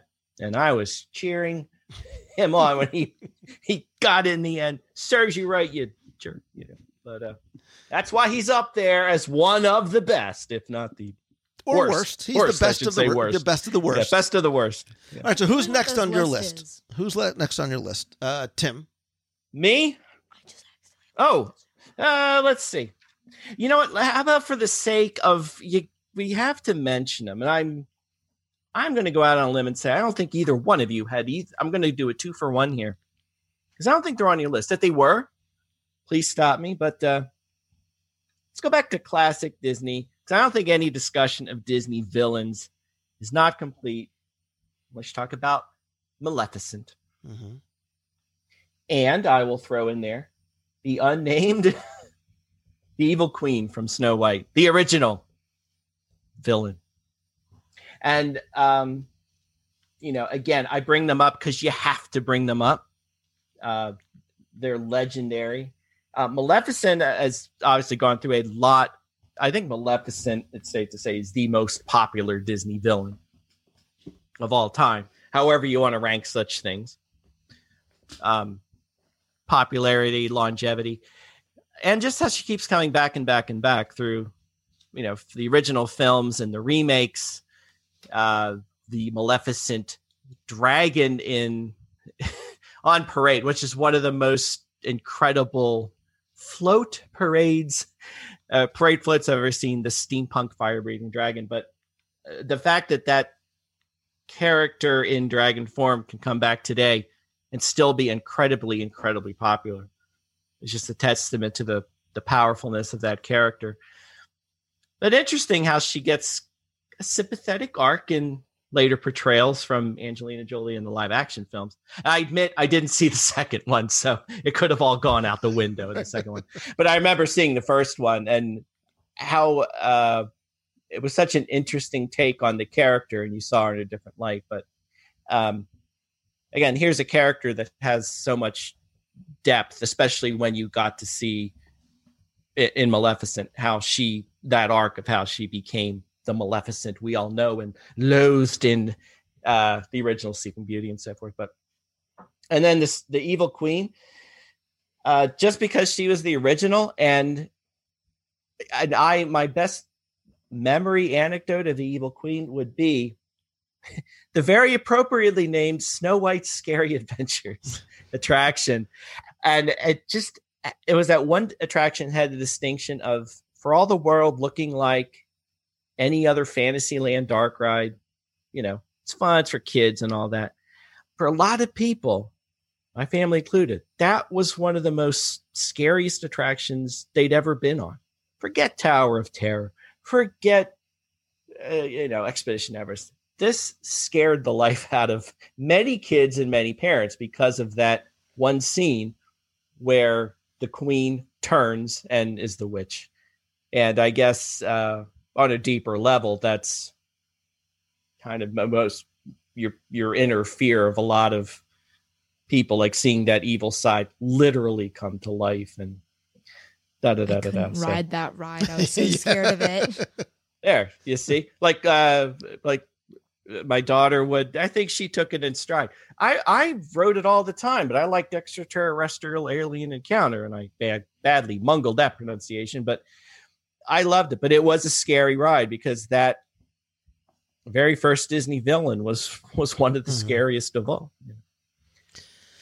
So, you know, Maleficent was she's on my list, but really as an honorable mention. Um, oh dear. Well, because while I, I, obviously she has incredible powers as a sorceress, uh, the dragon is a beautiful villain. You know, she's basic. The sleep. The movie should just be called The Grudge because that's really what it was. She was just mad that she didn't get to go to the christening. Listen, I've been to enough christenings in my life to know it's okay if you miss one. Like, chances are it's just being catered. It's not that good. But I mean, that's really where her motivation comes from. Look, as somebody who was never invited to parties growing up, I never wanted to take the life of anyone, let alone wait and plot 16 years to do so and hunt people down and turn into fire breathing dragons. So, yes, we understand from the live action that she's a little bit misunderstood. Clearly, she's got some deep seated, um, um, you know, issues in terms of um, uh, friendships and relationships and things like that. Um, I love the portrayal of her. I love the character, but I think because of the motivations and which brings zero sympathy for me. Like, okay, so you didn't go to a party. You're you're, You're overreacting just to ruthless. Tim, I never got invited to a party. Like I can I can tell stories about grammar school, high school, college, law school, till adulthood. It's all pretty much the same. But and I think that's maybe why. Like her motivation is not this grandiose taking over the world. It's not revenge on somebody. she's mad that she didn't get into invited to a party. And obviously, I know that it's much deeper than that, and I'm, and I'm making somewhat light um, of it. But um, yeah, so that's why Maleficent. While I love the character, I don't think she is a top Disney villain. Was she on Nicholas? Was she on your list? No. She was not on my list. All right. So Can I um, say Jafar, or do you want you guys want to say? Well, I mean, one of us is going to say it. So, but Nicholas, who- who's next Hey, on your but, but remember, the, this, the No, evil you could do queen's Jaf- motivation was I'm not as pretty. So, you know, take that. So, is Jafar on your list, Nicholas? I was just trying to do things. I was trying to do things that I knew other people were not going to say. All right. and so I knew you, that you guys were going to. Yeah. so Jafar is on my list. So Nicholas, go with yours, and then I, and then we'll talk about Jafar. All right. Jafar is. Who's on your list next? I was waiting. Like my next one on my list is like the big one, and I want to wait till last. Oh, but is it You the know- same as mine? Yeah. I'm not sure if I'm happy or, or mad. All right, so let's let, let's talk about Jafar. Let's Jafar. talk about Jafar. Let's talk about Jafar. Um, again, he is a psychopath with no morals, right? No um, he has no feelings of remorse. He is consistently evil from the first time we meet him to the end, and the things that he does to uh, to move that that that evil intent going forward, like tricking Jasmine into being I don't want to even call him her his queen to being his slave for lack of a better word so that he can kill her and take the throne which is really what his uh, intention is. His he has incredible malfeasance to everyone that he meets right? He and and he has sort of that you know atypical what is the villain motivation he just wants to be powerful and is willing to compromise anyone and everyone to try and achieve that. Um, I think from a, a, design point of view, he's a beautiful looking villain. And if you watch Aladdin very closely, the, the use of color in that film is incredibly telling because you when Jafar enters the room where there's a scene, everything is all red. red and when everything else is going on, it's much more muted blues and and earth tones and things like that. Um, you know, he is a manipulator. Um, he doesn't care whose lives he puts on the line for really what just amounts to you know, Ruling. well, right, it, it's political opportunism, right? And and so it it's about for him, it's political motivation and incredible ego. Um, but despite that, I mean, he's he's a he's a worthy adversary for Aladdin and Genie and whatnot. So uh, he's he, I think he's another one of these like Scar that sort of has to be on the list because he does tick a lot of the requisite boxes for what a a true evil villain has to be. I'm wondering uh, what we talked in the beginning. You asked how we ranked our villains, like what criteria were used. And this actually brings up if you were to pick a villain, and we might have just done so because we talked about villains where you could see their character arc, you could see the the tragedy that happened early that turned them into the villains that they are today. And sometimes that gives you a little sympathy for them. And if you're ranking the villains based on the depth of their characters and their story arcs, you go that route. But if you were to rank a villain just purely on how villainy they are and how evil in their heart, and they have no redeeming qualities at all, there's no sympathy for them. But that probably makes you the most evilest, scariest thing of all because you can't explain why you're so evil. I guess when you ex- when you can explain why somebody's evil, the character's evil, and you can see their backstory and you get some sympathy, it takes a little bit of the evilness away, as it were. You, you can relate to him on some level, but when you just can't relate to this villain on any level because they are just so far gone over the top evil, that's a good way to rank an evil villain. Yeah. I don't know if maybe Jafar, Scar too. They both fall in that category. They there's no arc or reason why they got to where they are. Scar maybe a little of the overlooked bit, you know, from Mufasa being king, him not, but maybe. I'll grant him that little bit, but that they're just evil, you know. Right, and and his the Emperor, power, it's right, and evil. his power, yeah, but and his power sort of comes from you know whatever sort of mystical powers from the staff, and obviously the lamb. He does have a great sidekick though too, so you give Yeah, him yeah. you got to give him some credit for Greatest sidekick villain points. sidekicks. There you go. That's a separate. That's a separate That's a show separate- altogether. Top ten best sidekicks. Um, all right, so Tim, who else do you have? on oh, this your was list? mine. Oh, I you wow. Uh, Because that was sort of like a group. That was a group effort right there. I'm I'm I'm gonna I'm gonna end. now I'm gonna have to. Well, I loved Zurg, and I wanted to talk about Emperor Zurg, but that's like Darth Vader light, so we don't have to do that. I I really just wanted to bring this up because I wanted. You'll know why. Wreck It Ralph. Uh, you know what? Wreck It Ralph. and you were talking about him, kind of, you kind of have to wonder, is because Ralph's a bad guy, but He's the good guy, but he's the bad guy. So he's interesting. He's not a villain. The true villain, though, King Candy. And I really only bring that up because I want to hear you do your best King Candy, which is amazing. That's the only reason I bring it up.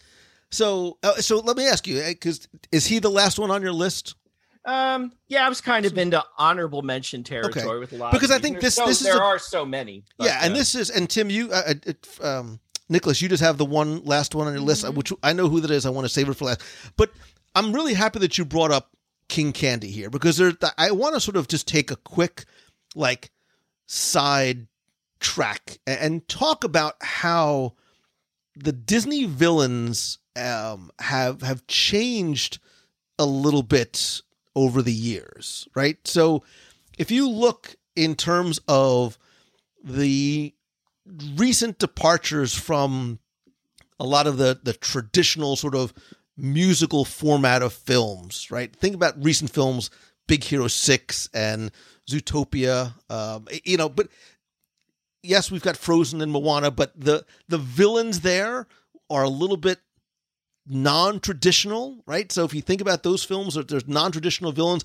and you you mentioned Wreck It Ralph. When you start looking at Ralph Breaks the Internet, there really is almost no villain at all, right? You know, Vanellope's sort of monomythic journey, um, you know, is really uh, about her personal journey. There's no, you know, Virus Ralph isn't really sort of a villain, but what King Candy is, and at some point, it's just he's going to come out, and I'm going to do my stupid voice because I love him so much what I'm counting on.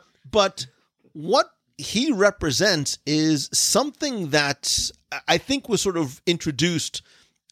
You can almost point to to Toy Story, some of the early Toy Story films, and what we're really looking at are, are the surprise villains, Twist right? villains. right? The, the the twist villains. So if you and we can almost call it like a bait and switch, right? So if you if you go back to um, the early films, like, so even like Toy Story two, for example, for most of the movie, we're pretty much convinced that the villain is Al, right? The the the evil toy collector that's trying to buy them and sell them to the Japanese museum, and then all of a sudden in the third act, we have this Stinky surprise Pete. character. Stinky Pete comes in, and he. You know, he comes across, oh, look, it's Frasier from Cheers. Of course, he's going to be a great guy. But he is he betrays our heroes and he sabotages you know the the escape and all of a sudden we're like wait a minute what is this like unsuspecting twist that we're going to be introduced to that allows us in the third act to get this tragic backstory to allow him to very quickly become sympathetic. All of a sudden like i think there was this added layer that we started to get introduced to as opposed to some of the early films that we're talking about whether it's a cinderella sleeping beauty alice in Wonder- wonderland with the queen of hearts whatever it might be where it's that traditional villain or megalomaniacal tyrant that you'd have. And that continues on, right? So think about some of the other surprise villains. Lotso Huggin Bear, I hated that guy because I was all down with the strawberry. They came out with the plushes that smelled like strawberry. kudos to you, Dizzy, because you roped me in. I was like, oh my God, he's a hugger. I'm a hugger. I love Lotso Huggenberg. And, then, you it wa- turns into a prison movie. and it's you're crushed. And I refuse to allow lots of Lotso Huggenbear in the house. But we see it over and over again. King Candy, again, surprise villain. Hans, right? Hans Syndrome. Exactly. But it goes on and on. And, and if you th- and I was trying to sort of think about who all the surprise villains are. Hans was a surprise villain. I, I wasn't crazy. I, I almost felt a little cheated because the reveal was so sort of sudden There that was it no build up. it didn't it didn't build up to it, right? And and even his motivation, all he cared about was the throne. It's just sort of a, a traditional sort of villain trope, and and it, and it didn't really advance the plot of Frozen uh so ver- you know too much. One twist villain that I'm not a very big fan of is Mayor Bellwether at the end of Zootopia. So I actually have her on this part of the list because she she literally is the wolf in sheep's clothing. Right? Uh, but that you never saw coming. Like I don't think anybody expected There was just no build up. th- there was no buildup, but there was that, you know, she's the sweet sheep and she's got this cute It little voice. out of nowhere. she came out of nowhere because she's a throwaway character. She's, you know, doing menial, you know, jobs and She's, she's, pushing paper. assistant. But what you find out is that deep down, this this unsuspecting little waifish character is this diabolical mastermind. And I think, look, so th- there's a lot of you know important messaging and overtones in Zootopia, and Bellwether is this incredibly prejudiced person against predators right and and some of the things that she says are you know unfortunately have you know far reaching overtones and she too is incredibly not just hungry for power but she's ruthless in her pursuit of it and she's willing to not just sort of push people out of the way she's willing to kill anybody like she's willing to kill these She's prey animals change the public's perception. Right. Right. She wants to turn people against the the predator minority, right? And there's there's a there's a bit of, you know, again, going a little bit deeper, like there's there's a, a, sadism to her. Um, but what makes her interesting is that she's not threatening like Maleficent, and she's not fun like Hades. And so her motivation fits in, and she's like, so I think she's a great twist villain in terms of the way that she I think she's a better twist villain than for example Tamatoa for from Moana. Like I I love the film if I could take that scene out it, it didn't fit it didn't it it it was a little disjointed for me and I think you could almost you didn't need that overarching villain um in that. I think you know we we lost the villain's journey which I think is sometimes as important as the hero's journey to have there. But look, there's other ones. So Stromboli from Pinocchio, you almost I'm gonna I have Big Hero Six on my list. I have Yokai on here, and and if you if you don't know who Yokai is, he's the alter ego of uh, Professor Callahan, right? And again, we don't necessarily see that coming because he's this friendly, smart guy, you know, daytime, and at nighttime, he's this kabuki inspired, you know, strong, fast, again, the dark clothed character that has no problem putting kids in harm's way. He set fire to the building and the exhibits. He It- killed Tadashi. He killed Tadashi. Like, and instead of just saying, "Hey, wait a minute, why don't we all team up and try and figure out how to get you know my daughter out?" Um, he decides to just eliminate everybody that's in his way for his own personal pursuits, however sympathetic that might be. And there's the fact that he's not relatable makes him a worse character. Like it makes him even a, a, a worse villain. So you think that you're going to sympathize with him because he lost his daughter, but the fact that he's willing to not only kill Tadashi, kill these kids, and destroy the city for no reason with no remorse makes it very like hard to relate to him right? What makes a lot of the villains interesting is that there's a sense of righteousness that they feel. They think that they are doing the right thing, or at least what they need to do, which makes them more human. Callahan doesn't have that. Like he does not think he's a villain at all, despite donning the the kabuki mask, um, which again there's symbolism in there too because kabuki masks the colors on the mask have different symbolism so the red represents passion so it's almost literally on his face he's showing that he is doing this from a, a personal passionate fatherly type of thing but there's no there's no sense of of sympathy for him really at all because of the way he goes about doing it um, Sir Miles Axelrod, Cars 2. Ernesto de la Cruz in Coco. Again, you don't see him being the twist villain. Uh, Evelyn Deavor in The Incredibles. Charles Muntz from Up. These are all like twist villains over and over again, and, and these surprise villains, which is almost starting to become a, a bit of uh, not want to say an overused trope, but now we're almost expecting like, okay, who's going to be who's going to be the surprise villain? Because that's kind of what we're looking for in these films. I can I can put you guys on the spot here real quick Please do. Because you made you made me think. I, I could I, I sort of have one, but can you think of examples of the opposite, where you have the villain, and the twist is they're not the villain, and they're actually a good person. I'm not I'm not talking about one that got redemption.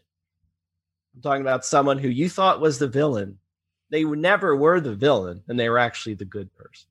Can you think of it? Like the alternate twist, the other twist. See, I put you on the spot. And I can only come up with a sort of one. So tell me who your sort of one is. My Because sort I of have one one, is but I'm not sure if I could I articulate think it. I have one. my sort of one is Roz, and that doesn't really fit into it, but in the sense of a character that you thought was just not a villain, but mean, you know, and that's all she was. But then you find that at the end, she's you know actually the one behind every and, and on the good side, you know, that kind of thing. But I was trying to think of an actual. You thought this was the villain for the better part of the movie, just to find out they're not. And I don't. I, I thought of the uh, Ben Kingsley as the faux Mandarin, but not really. He wasn't a good guy in the end. He just wasn't really who he thought he was. But uh, Nicholas, sounds like you got one. No, I was Maybe? just thinking about one. I was just thinking about one. Who would it be? Again, Man. talk it out. Like, I don't know if you would get this, but it's a Marvel. Go In ahead. Infinity War, it paints Thanos as the protagonist. I know he's a villain overall, but in Infinity War, like, he is the main character in the movie. Like, Well- I was thinking about it. You know, you can almost say that that Nebula goes from villain to Yeah. heroine, whichever sort That's a of redemption, time though. timeline. Well, it's a different timeline. you know, which Nebula is it really? Um, you know, it's interesting that you say. I have to. I would have to sort of really But think about that. think one. about I it. agree. Um, you know, because I, I keep for some reason I keep thinking about Captain Hook because Captain Hook, y- y- you know, it's it's no mistake that the voice of Captain Hook is the voice of the Darlings' parents. Well, I don't know. I, I know what I want to say, but I, I'm not. You know, the Captain Hook is this dangerous, you know, pirate revenge seeking bad guy. Um, but you know, the voice of Captain Hook, the father, really deep down loves his children, even though he might come across as a bit of a bad guy to them in the early scenes. Yeah. I'm sure there's one out there. I'm sure there's one. People are screaming. I'll think about At yeah, I, I'm sure there's so right now. many. Well, I, I tell you, like the other, the flip side, you said the the twist of who's not the villain, and all of a sudden they are the villain is becoming pretty, you know, pretty common anymore. Just like the other one, unrelated to villains, is all right. Who are they related to? Like you're just waiting for that to happen anymore. But this twist might be an under. I think we got a movie idea here. We should we should flesh it out and work on it.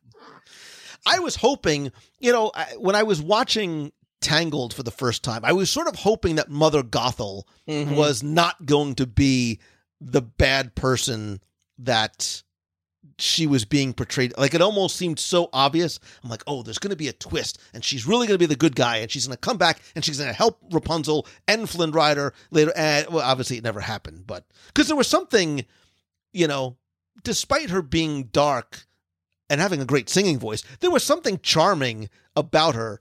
Despite the fact that she was, you know, a master manipulator and, and locked her in the, the tower for her entire life. Despite those things, she was actually a very nice person. Other than that, yeah. Um, so there's a couple. I think we just have to quickly mention that uh, are. I'm surprised we're not. There's one you haven't brought up again, which I thought you were. Well, there is one that I'm going to get to that that I'm saving for last, and I think that there, for me, it is unquestionably the best, worst, worst, best Disney villain. Ah, Cruella I- De Vil, I think, is going to be on people's lists. Look, Oh yes. She killed puppies. Like that's all you need that's, to say. That's bad news. That's Um, bad. she's got very bad road rage and she's incredibly vain, bit of a sociopath. Road rage. A lot of things wrong with her. I think Queen of Hearts could also be on the list. I'm surprised none of you mentioned Gaston. Uh, Eh. I think Gaston is, and I did not have him on my list because I don't like him as a villain. I, I the character for me is the the the, the childlike entitlement and arrogance, arrogance and very stalker like you know manipulative person that he is. I just don't like the character, and I don't know if he necessarily rises up to the level of full fledged villain on the same scope and scale that we are talking about. Yes, I understand what his intentions are and what he tried to do, but he did not necessarily rise up to the level of. I think it's time to reveal my number one. Well, wait before you Wait. before you get there, because I'm I'm I'm all a, I'm all a flutter. I can't wait to hear. is is maybe the beast an answer to the question I posed? Maybe he. I think for the most part of that film, you thought the beast was the villain because it's the beast, and he never was, and it turned out Gaston was. Maybe. That maybe that's why Gaston maybe doesn't get the full. Uh, he gets the honorable mention list on the villains because, you know, for the most part, not. I mean, he was a jerk the whole time, but you know, um, unlike Scar Jafar, Ursula, you know, all these people, they they were just the villain the whole all the way through the movie and so forth. There you go. Kronk Number is maybe one? Kronk is is does Kronk is is he a, a, a non? I'm really trying to stretch to try and find an anti villain um, that you brought up. Kronk's just a lovable. He is a lovable guy. It's he's David. He's Putty, a sidekick. He does. So look- the sidekicks aren't evil. Iago isn't evil. I think the personification of evil Is is in my number one. And I think without question, Judge Claude Frollo from Hunchback of Notre, Notre Dame is without a doubt the Wow. ultimate villain. one hundred. And that's not who I thought you were going to say. without a doubt. Um, and and and there is a lot that that to unpack about him, and I want to sort of dance delicately on, on some parts. Um, he is incredibly scary. He's a sinister character, and what makes him so scary is that he is a human being with no powers, with no weapons, with nothing, you know, nothing that makes him special, right? And almost the fact that he holds himself out as a religious person and sort of, you know, claiming that he's sort of doing God's work almost makes him even more evil, right? He is this, this you know, absolute power corrupting absolutely and using his position of authority for his own purposes more so on top of that taking any of his intentions away there are two things really that, that i think make him so incredibly evil like his his cruelty to quasimodo is not just merciless it's it's borderline inhumane. And that alone i think would make him rise to the the level of you know supervillain right?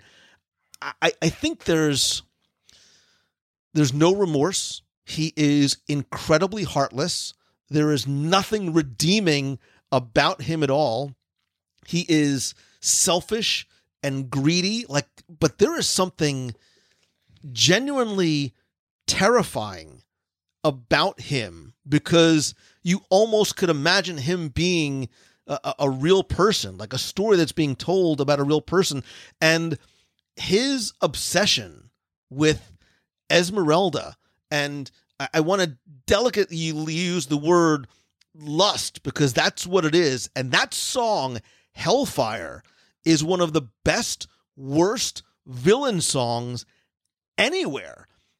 Like, it's a scary song. It's a scary scene when he sings With that. all the people in the red robes just like looking over it. it is there's nothing playful about his malevolence at all. Hades is the anti Frollo, right? Everything about him is fun and funny. There is nothing cartoonish He's not about making his a wickedness joke. at he all. doesn't not make anything. He's just the embodiment, the personification of evil. and he has this incredible sense of vanity that makes him so much darker. He believes that him, and this is his words that he has that he is so much purer than the common, vulgar, weak, licentious crowd. Like he believes that he is above every other, and when he can't get what he wants, right? in the like if I can't have you, nobody can. He's willing to not just banish her, kill her. He's willing to burn, Burn Esmeralda at the stake with the rest of Paris. Like if you don't love me, I'm going to burn you and I'm going to burn down the city of Paris at all. And I think the fact that he is unlike a lot of these other villains, he is in a position of authority. So he is empowered by his position and this sense of self-righteousness both internally for because of what he wants and whether it's true or not that he believes he's doing this virtuous work of God makes him so like he's not just a he is frightening. Originally, he was supposed to be a priest, but then they changed it because they didn't want to make a really evil priest because that would be terrible. That would be a problem. Yeah. So was he on your list at all, Tim? No, I have a couple more actually on my list. I thought you were. I don't know why, because I thought you were alluding to Doctor Facilier from Princess and the Frog, which, in retrospect, I think well probably isn't on your list, but uh, that's what I thought you were going to mention. I, I wanted him to be right. I, so I, I- wanted him to be because I love that movie, right? But Yeah. I don't think I, I don't think Facilier qualifies. Um, only Well- matched up against some of the other people that are on the list. well, I have a couple more. I don't know if I'm going out of turn or is it No, let's. It's a, it's a free All for right, all this at this is point. Last round, my free for all. I had two two left, and they they're very different. One was in the the lighthearted villain vein, but popular. Is uh Nightmare Before Christmas, Oogie Boogie. Everybody loves him. Um, I won't do but, but the other the other one, uh, this was my most evilest evil, and this is because there are many of the characters we talk about have a bizarre motivation for being evil or they possess powers whatever the reason they're not they're not real life you know you're not i'm pretty sure a dark lord of the sith isn't walking around my neighborhood right now ready to Listen, man, it's Replace it. 2020. Anything is possible. So That's you true. never know. but um my vote for and this might be one of the most hated villains in all of disney cinematic history is lady tremaine from cinderella and i th- uh, at least to me that one of the reasons why she is so terrifying and so evil is that she's a she could be a real person Mhm. like there's nothing supernatural or uh, bizarrely motivational behind her. She's just, you know, an evil person. And we've known mean people. Now that she's mean beyond any reasonable sense of the word. But I think what's terrifying is that we can we can all relate either personally or through people we know.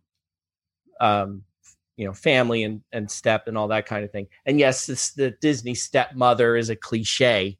Long has been a cliche, and it's actually when it doesn't happen that the villain is not the evil stepmother that was a nice revelation when that started to be the case but be that as it may you just look back at that movie and you watch it and you think about her and the stepsisters and all that and it's it's just so that much more terrifying i think it's because we can all relate to it on a certain level and it's not that outlandish that something like that you either would live through or you know people that live through that kind of thing. It's it's just that it's so real. I Right, guess is what makes it so terrifying. It's right because the psychological abstract. abuse right just like just, just like for quasimodo the psychological abuse doesn't have to be physical you know it, it it's it's and unfortunately it's sadly relatable um i, think um, too much and i think that that is what makes her so incredibly wicked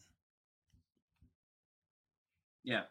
So those are my. I think that we kind of went through so many honorable mentions during this. She kind of did whip through all mine. So, I think the uh, only other one that just bears a, a, a quick mention um, is Chernobog. Oh yeah. yeah. And I think Chernobog is, you know, he does not get a lot of screen time. He may arguably have the best theme song. I, ju- I love Night on, on Bald Mountain. Um, but he is sort of meant to be that pure representation and, and personification of evil, right? There's no motive, there's no redemption, there's no sympathy at all. He just wants to, you know, he's just a, a destructive character, um, you know, based on, you know, the, the Christian devil and the Slavic sort of god of night. Um, the size again like darth vader right it's like that size it's the black it's ominous he's got these sort of unlimited powers except if the church bells ring and the sun comes out you know he's like a little bit of a, vampire but um i think for a lot of people just when you think of disney villains he might be one that um that comes to mind Dormammu. Did I say that? dormammu That's my other one. He's come to bar- Dormammu. he's come to As Chris. Pratt. no, as Chris Pratt would say, Dormammu is so. F- no, Uh, yeah, I what mean, I'm look, I think there's other, and I'm sure people are. there's going, so many more. But, Yeah, what about you know. Ursula? What about you know? What about her? Oh, yeah, we forgot Ursula. Sorry, Ursula. At the end of the day, most Disney villains are really good. It's like just good about- and they're bad. Like Yeah. they're good and that they're bad. They're good at being bad. Sean Yu is. I It's mean, uh, good you know, to be bad. Yeah, I, I, I- and look, there's there's ones that. um um, The hunter from Bambi. I was gonna say, man, man is Oh. a bad. of course, Nicholas had to go to Bambi, right? You had to really bring it down Wow. at the end. but I mean, I think that's part of the the you know the um the fun and and this again this progression of what villains have gone through over the years, right? If you sort of think about Disney movie making and, and a lot of the films that we're talking about going all the way back to the beginning, you know, there were these very clear, overt villains. There are the bait and switch villains. We've got some, you know, to a certain degree in some of the films we were talking about, you know, Ralph Breaks the Internet and, and even some of the other ones, you know, almost sort of abandoning the idea of the, you know, inherent overt villain. Um, you know, and maybe, like you said, Tim, maybe, you know, Wreck It Ralph starts to bring in this this new stage and this evolution of the Disney villain because you can only sort of go to that certain, you know, well of the tropes so many times. And so maybe Disney is starting to evolve what the villain is going to be, maybe this sort of misguided hero um, and that journey and sort of this amalgam of the hero and the villain kind of coming together. I want to know from you, listener, our friend who's sitting at the table with us, who for you is your top Disney villain? And again, you know, how you define is it the best of the best? Is it the worst of the worst?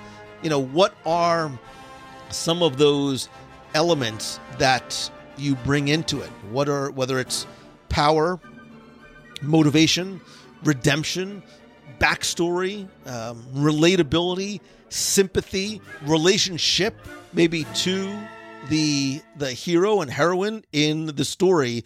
Um, all those different things can come together to help define for you what uh, is your favorite or your worst Disney villains. I would love, love to hear your thoughts on this.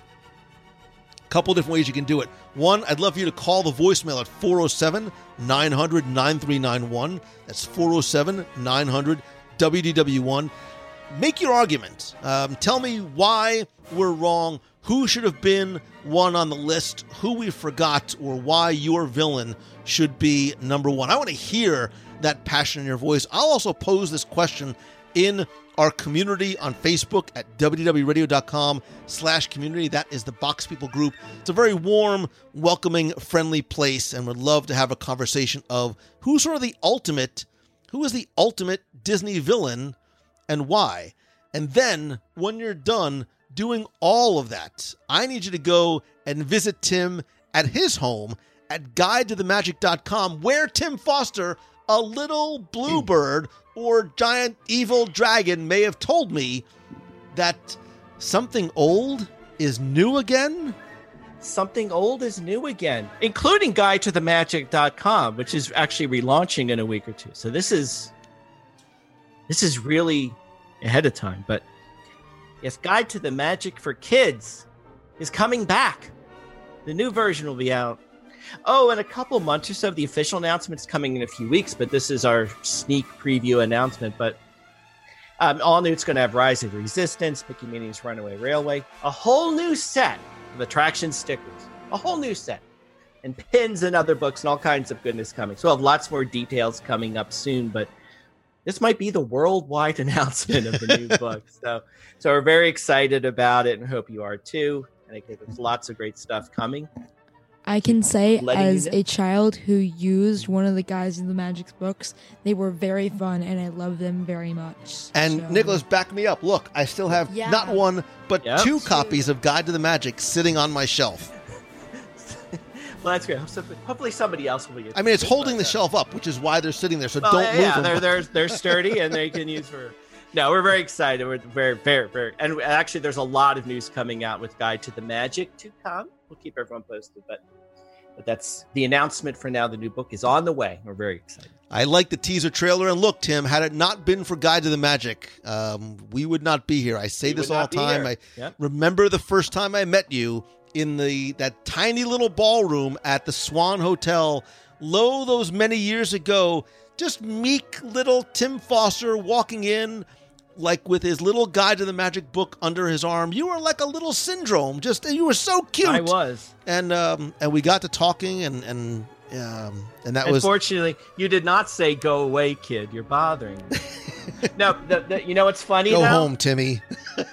That that book you speak of, my prototype, is sitting on my shelf, and I'm looking at it right now. Aw. And I found it the other day, and I pulled it out, and I was looking at it, and I remember showing.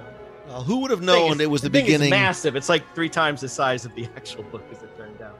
It was the beginning of a beautiful friendship Yes, uh, that I am incredibly grateful for. I will certainly link to guidetothemagic.com in this week's show notes and certainly in the WDW Radio community on the Facebook. Nicholas Peter Mongello, always fun having you around. And um, you're more than just a pretty face who likes to re- do food reviews. the real number one villain is Nicholas is going to be the twist villain. well, guys, thank you so much for being here. This was a lot of fun. Really, uh, hopefully, made for an interesting discussion for you, the listener. Would love to hear your thoughts as well. And uh, Tim, we will certainly do this again very, very soon. absolutely, evil chuckle. Who has the best evil? Who has the best maniacal laugh? Oh the- man, Mwah ha ha. Who had not? I, I don't mean out of you two knuckleheads. I mean, what villain has the most evil Oh, laugh? man. The Um, villain from the Muppets movie. Maniacal Maniacal laugh. There you go. Maniacal laugh. Maniacal laugh. Maniacal laugh. Maniacal.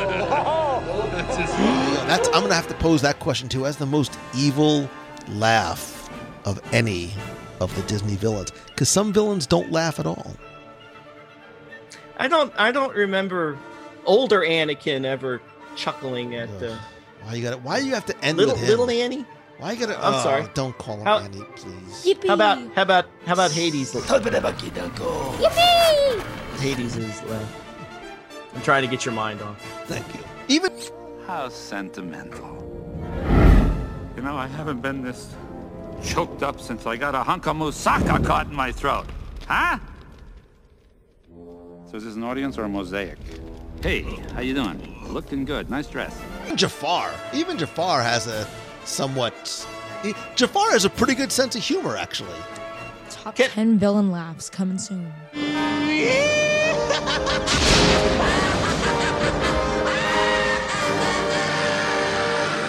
I think it's time to say goodbye to Prince Abubu. Scar. Can I say Iago? You could. There you go. That was terrible. King Candy. King Candy. Milk my duds! It's Wreck-It Ralph! Yeah? Who are you, the guy that makes the donuts? Please. No, I'm King Candy. I See, you're a fan of pink. salmon. Salmon, that's obviously salmon. What are you doing here?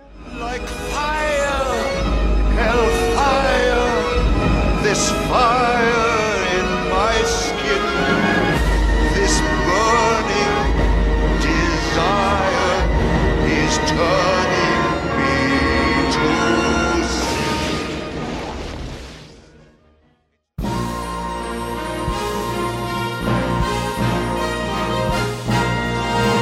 It's time for our Walt Disney World Trivia Question of the Week, where I invite you to test your knowledge of Walt Disney World history or see how well you pay attention to the details, sometimes in what you see, hear, maybe even taste. If you think you know the answer, you can enter via our online forum for a chance to win a Disney Prize package. And of course, before we get to this week's question, we're going to go back, review last week's, and select our winner. So last week, I didn't just take you to Walt Disney World, but I also took you back in time, literally and figuratively, because I gave you a quote from a now extinct attraction that just, by the way, happens to deal with time. And rather than me just say the quote to you again or do a really, really bad impersonation, I'm going to play it for you and then see if you can figure out who it is and where it's from.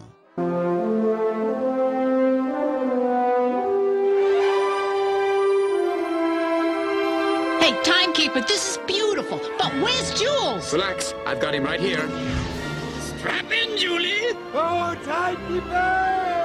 I'm flying! You can't fly. If you had wings, I'd let you go. Sweetheart, sit down, will you?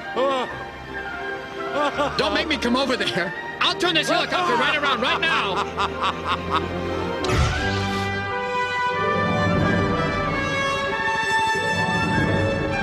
Hang on to your whiskers, Jules. If that show doesn't sound familiar, some of the voices might, because that's right, that's Rhea Perlman from Cheers and Robin Williams as the Timekeeper. And that is the attraction that this came from. This was a Circle Vision 360 film that wasn't just presented at Walt Disney World, but actually three parks around the world, including Disneyland Paris and Tokyo Disneyland. Now, there's a lot of great story and history and details about Timekeeper I'd love to share with you here, but it actually deserves its own show, which it got back on show 174. We did a Wayback Machine segment, talked all about Timekeeper, how it came to be, and maybe how and why it ended up being removed from the Walt Disney World theme parks. But back to this week's trivia question. I took all of the correct entries, randomly selected one, and once again, you were playing for all of my digital products, which is my 102 ways to save money for an at Walt Disney World book. All seven of my virtual audio walking tours of Magic Kingdom, where I take you with me on hour plus, almost two hours for Tomorrowland, walking tours of, of each of the parks all with the binaural 3D sounds behind you. I talk about the history, the details, the secrets, and some of the, of the overlooked experiences there. I'm also going to send you a WDW Radio vinyl sticker, a Magic Band cover, and a mystery prize from my personal collection. I'm in the process of putting a number of those items up each week on eBay. I'm going to pull one of those out, add that to your prize package, and if you want to find out my eBay auctions each week. You can go to WDWRadio.com slash eBay. 10 new auctions each week. They start and end Sunday nights at 9 p.m. They are $1 starting bid, no reserve.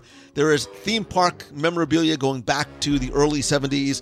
There's books, artwork, there's some Star Wars, maybe a little Star Trek stuff in there again. Again, 10 new auctions each week, WDWRadio.com slash eBay. But last week's winner, randomly selected, is Dan Taliaferro. So, Dan, congratulations. You used the online form, so I have your shipping address. I will get your prize package out to you right away. If you played last week and didn't win, that's okay, because here's your next chance to enter in this week's Walt Disney World Trivia Challenge. So, this week we're talking about villains, and obviously the question for the trivia contest has to be about villains as well.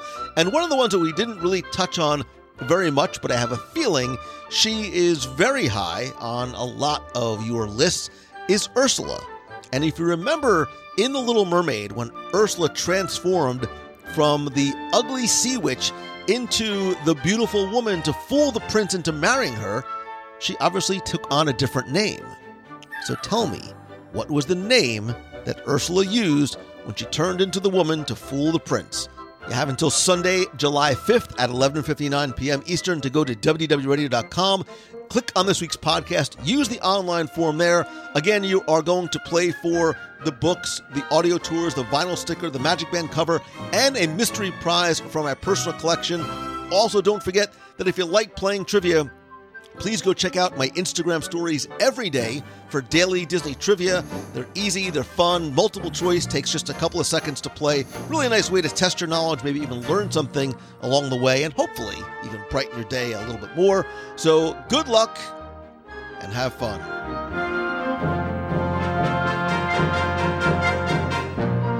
That's going to do it for this week's show. Thank you so much for taking the time to tune in this and every week.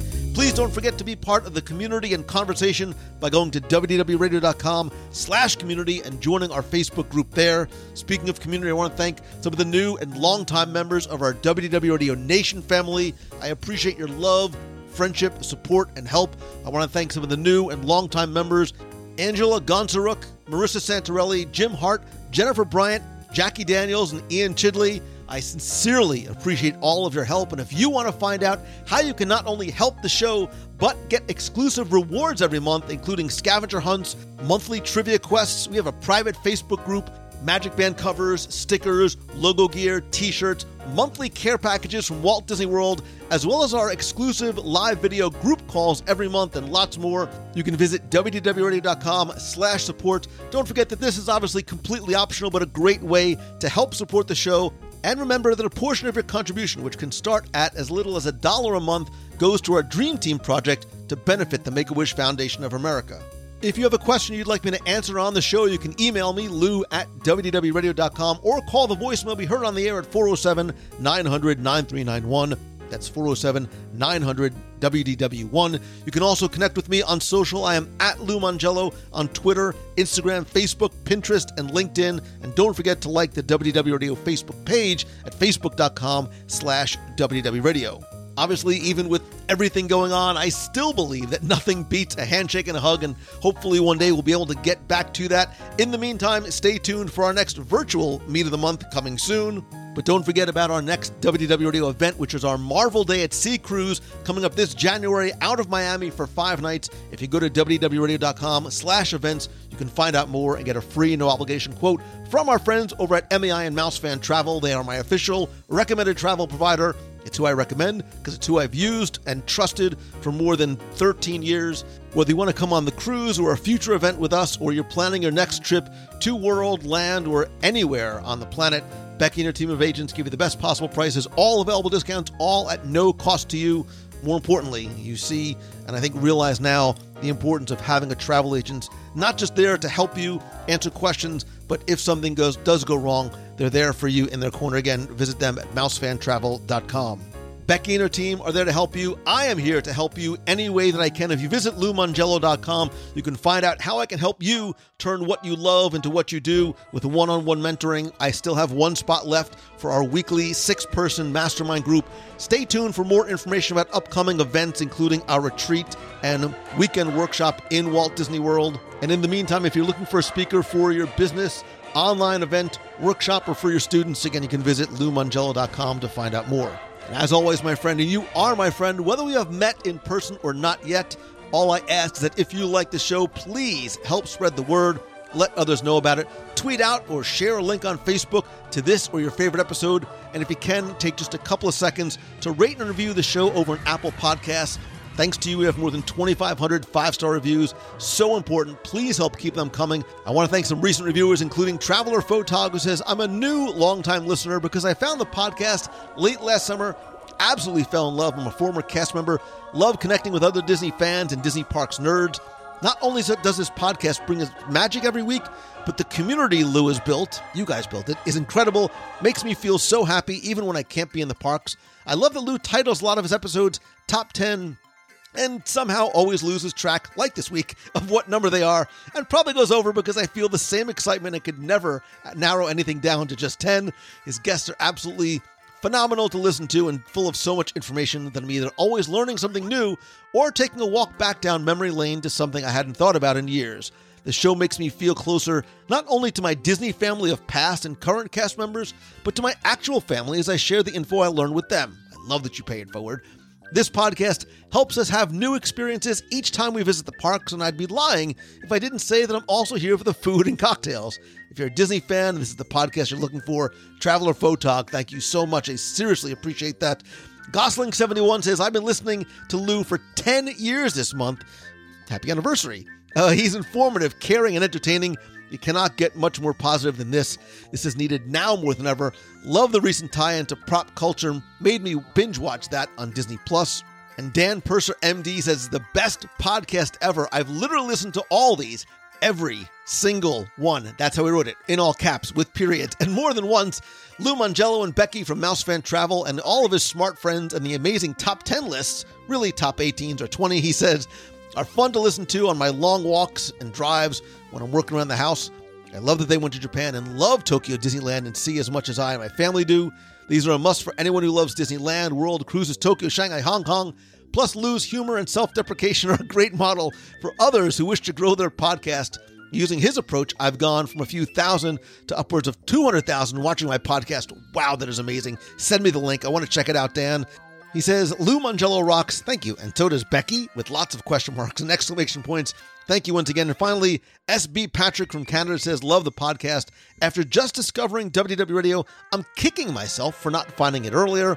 Not only does Lou and his guests provide wonderful insights on all things Disney, they bring a feeling of warmth and community that I've never gotten from a podcast anywhere else. During these troubled times, it's been a positive way to start my day, and I thank you. SB Patrick, Gosling, Dan Purser, and of course, Traveling Photog.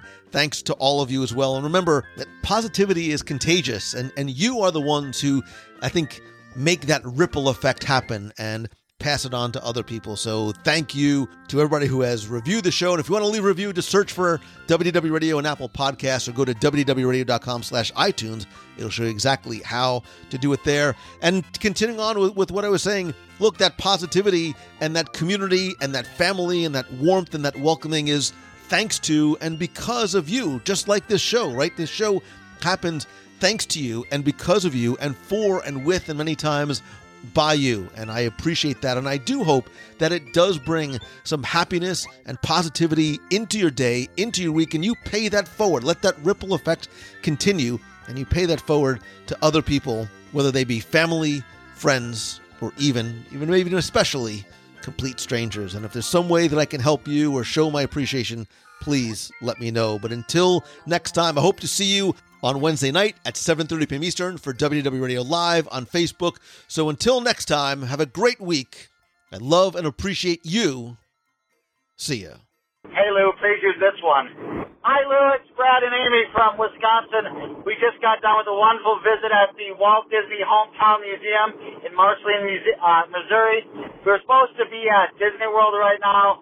Uh, but since we can't be there, we thought we'd come to Marceline and just brought a little bit of the magic back. We hope everyone that listens to the show as part of the box gets a chance to visit Marceline. It's really an awesome place and really connects you with Walt. Thanks for your show and all that you do and for spreading the positivity and the Disney love. Thanks again, Lou.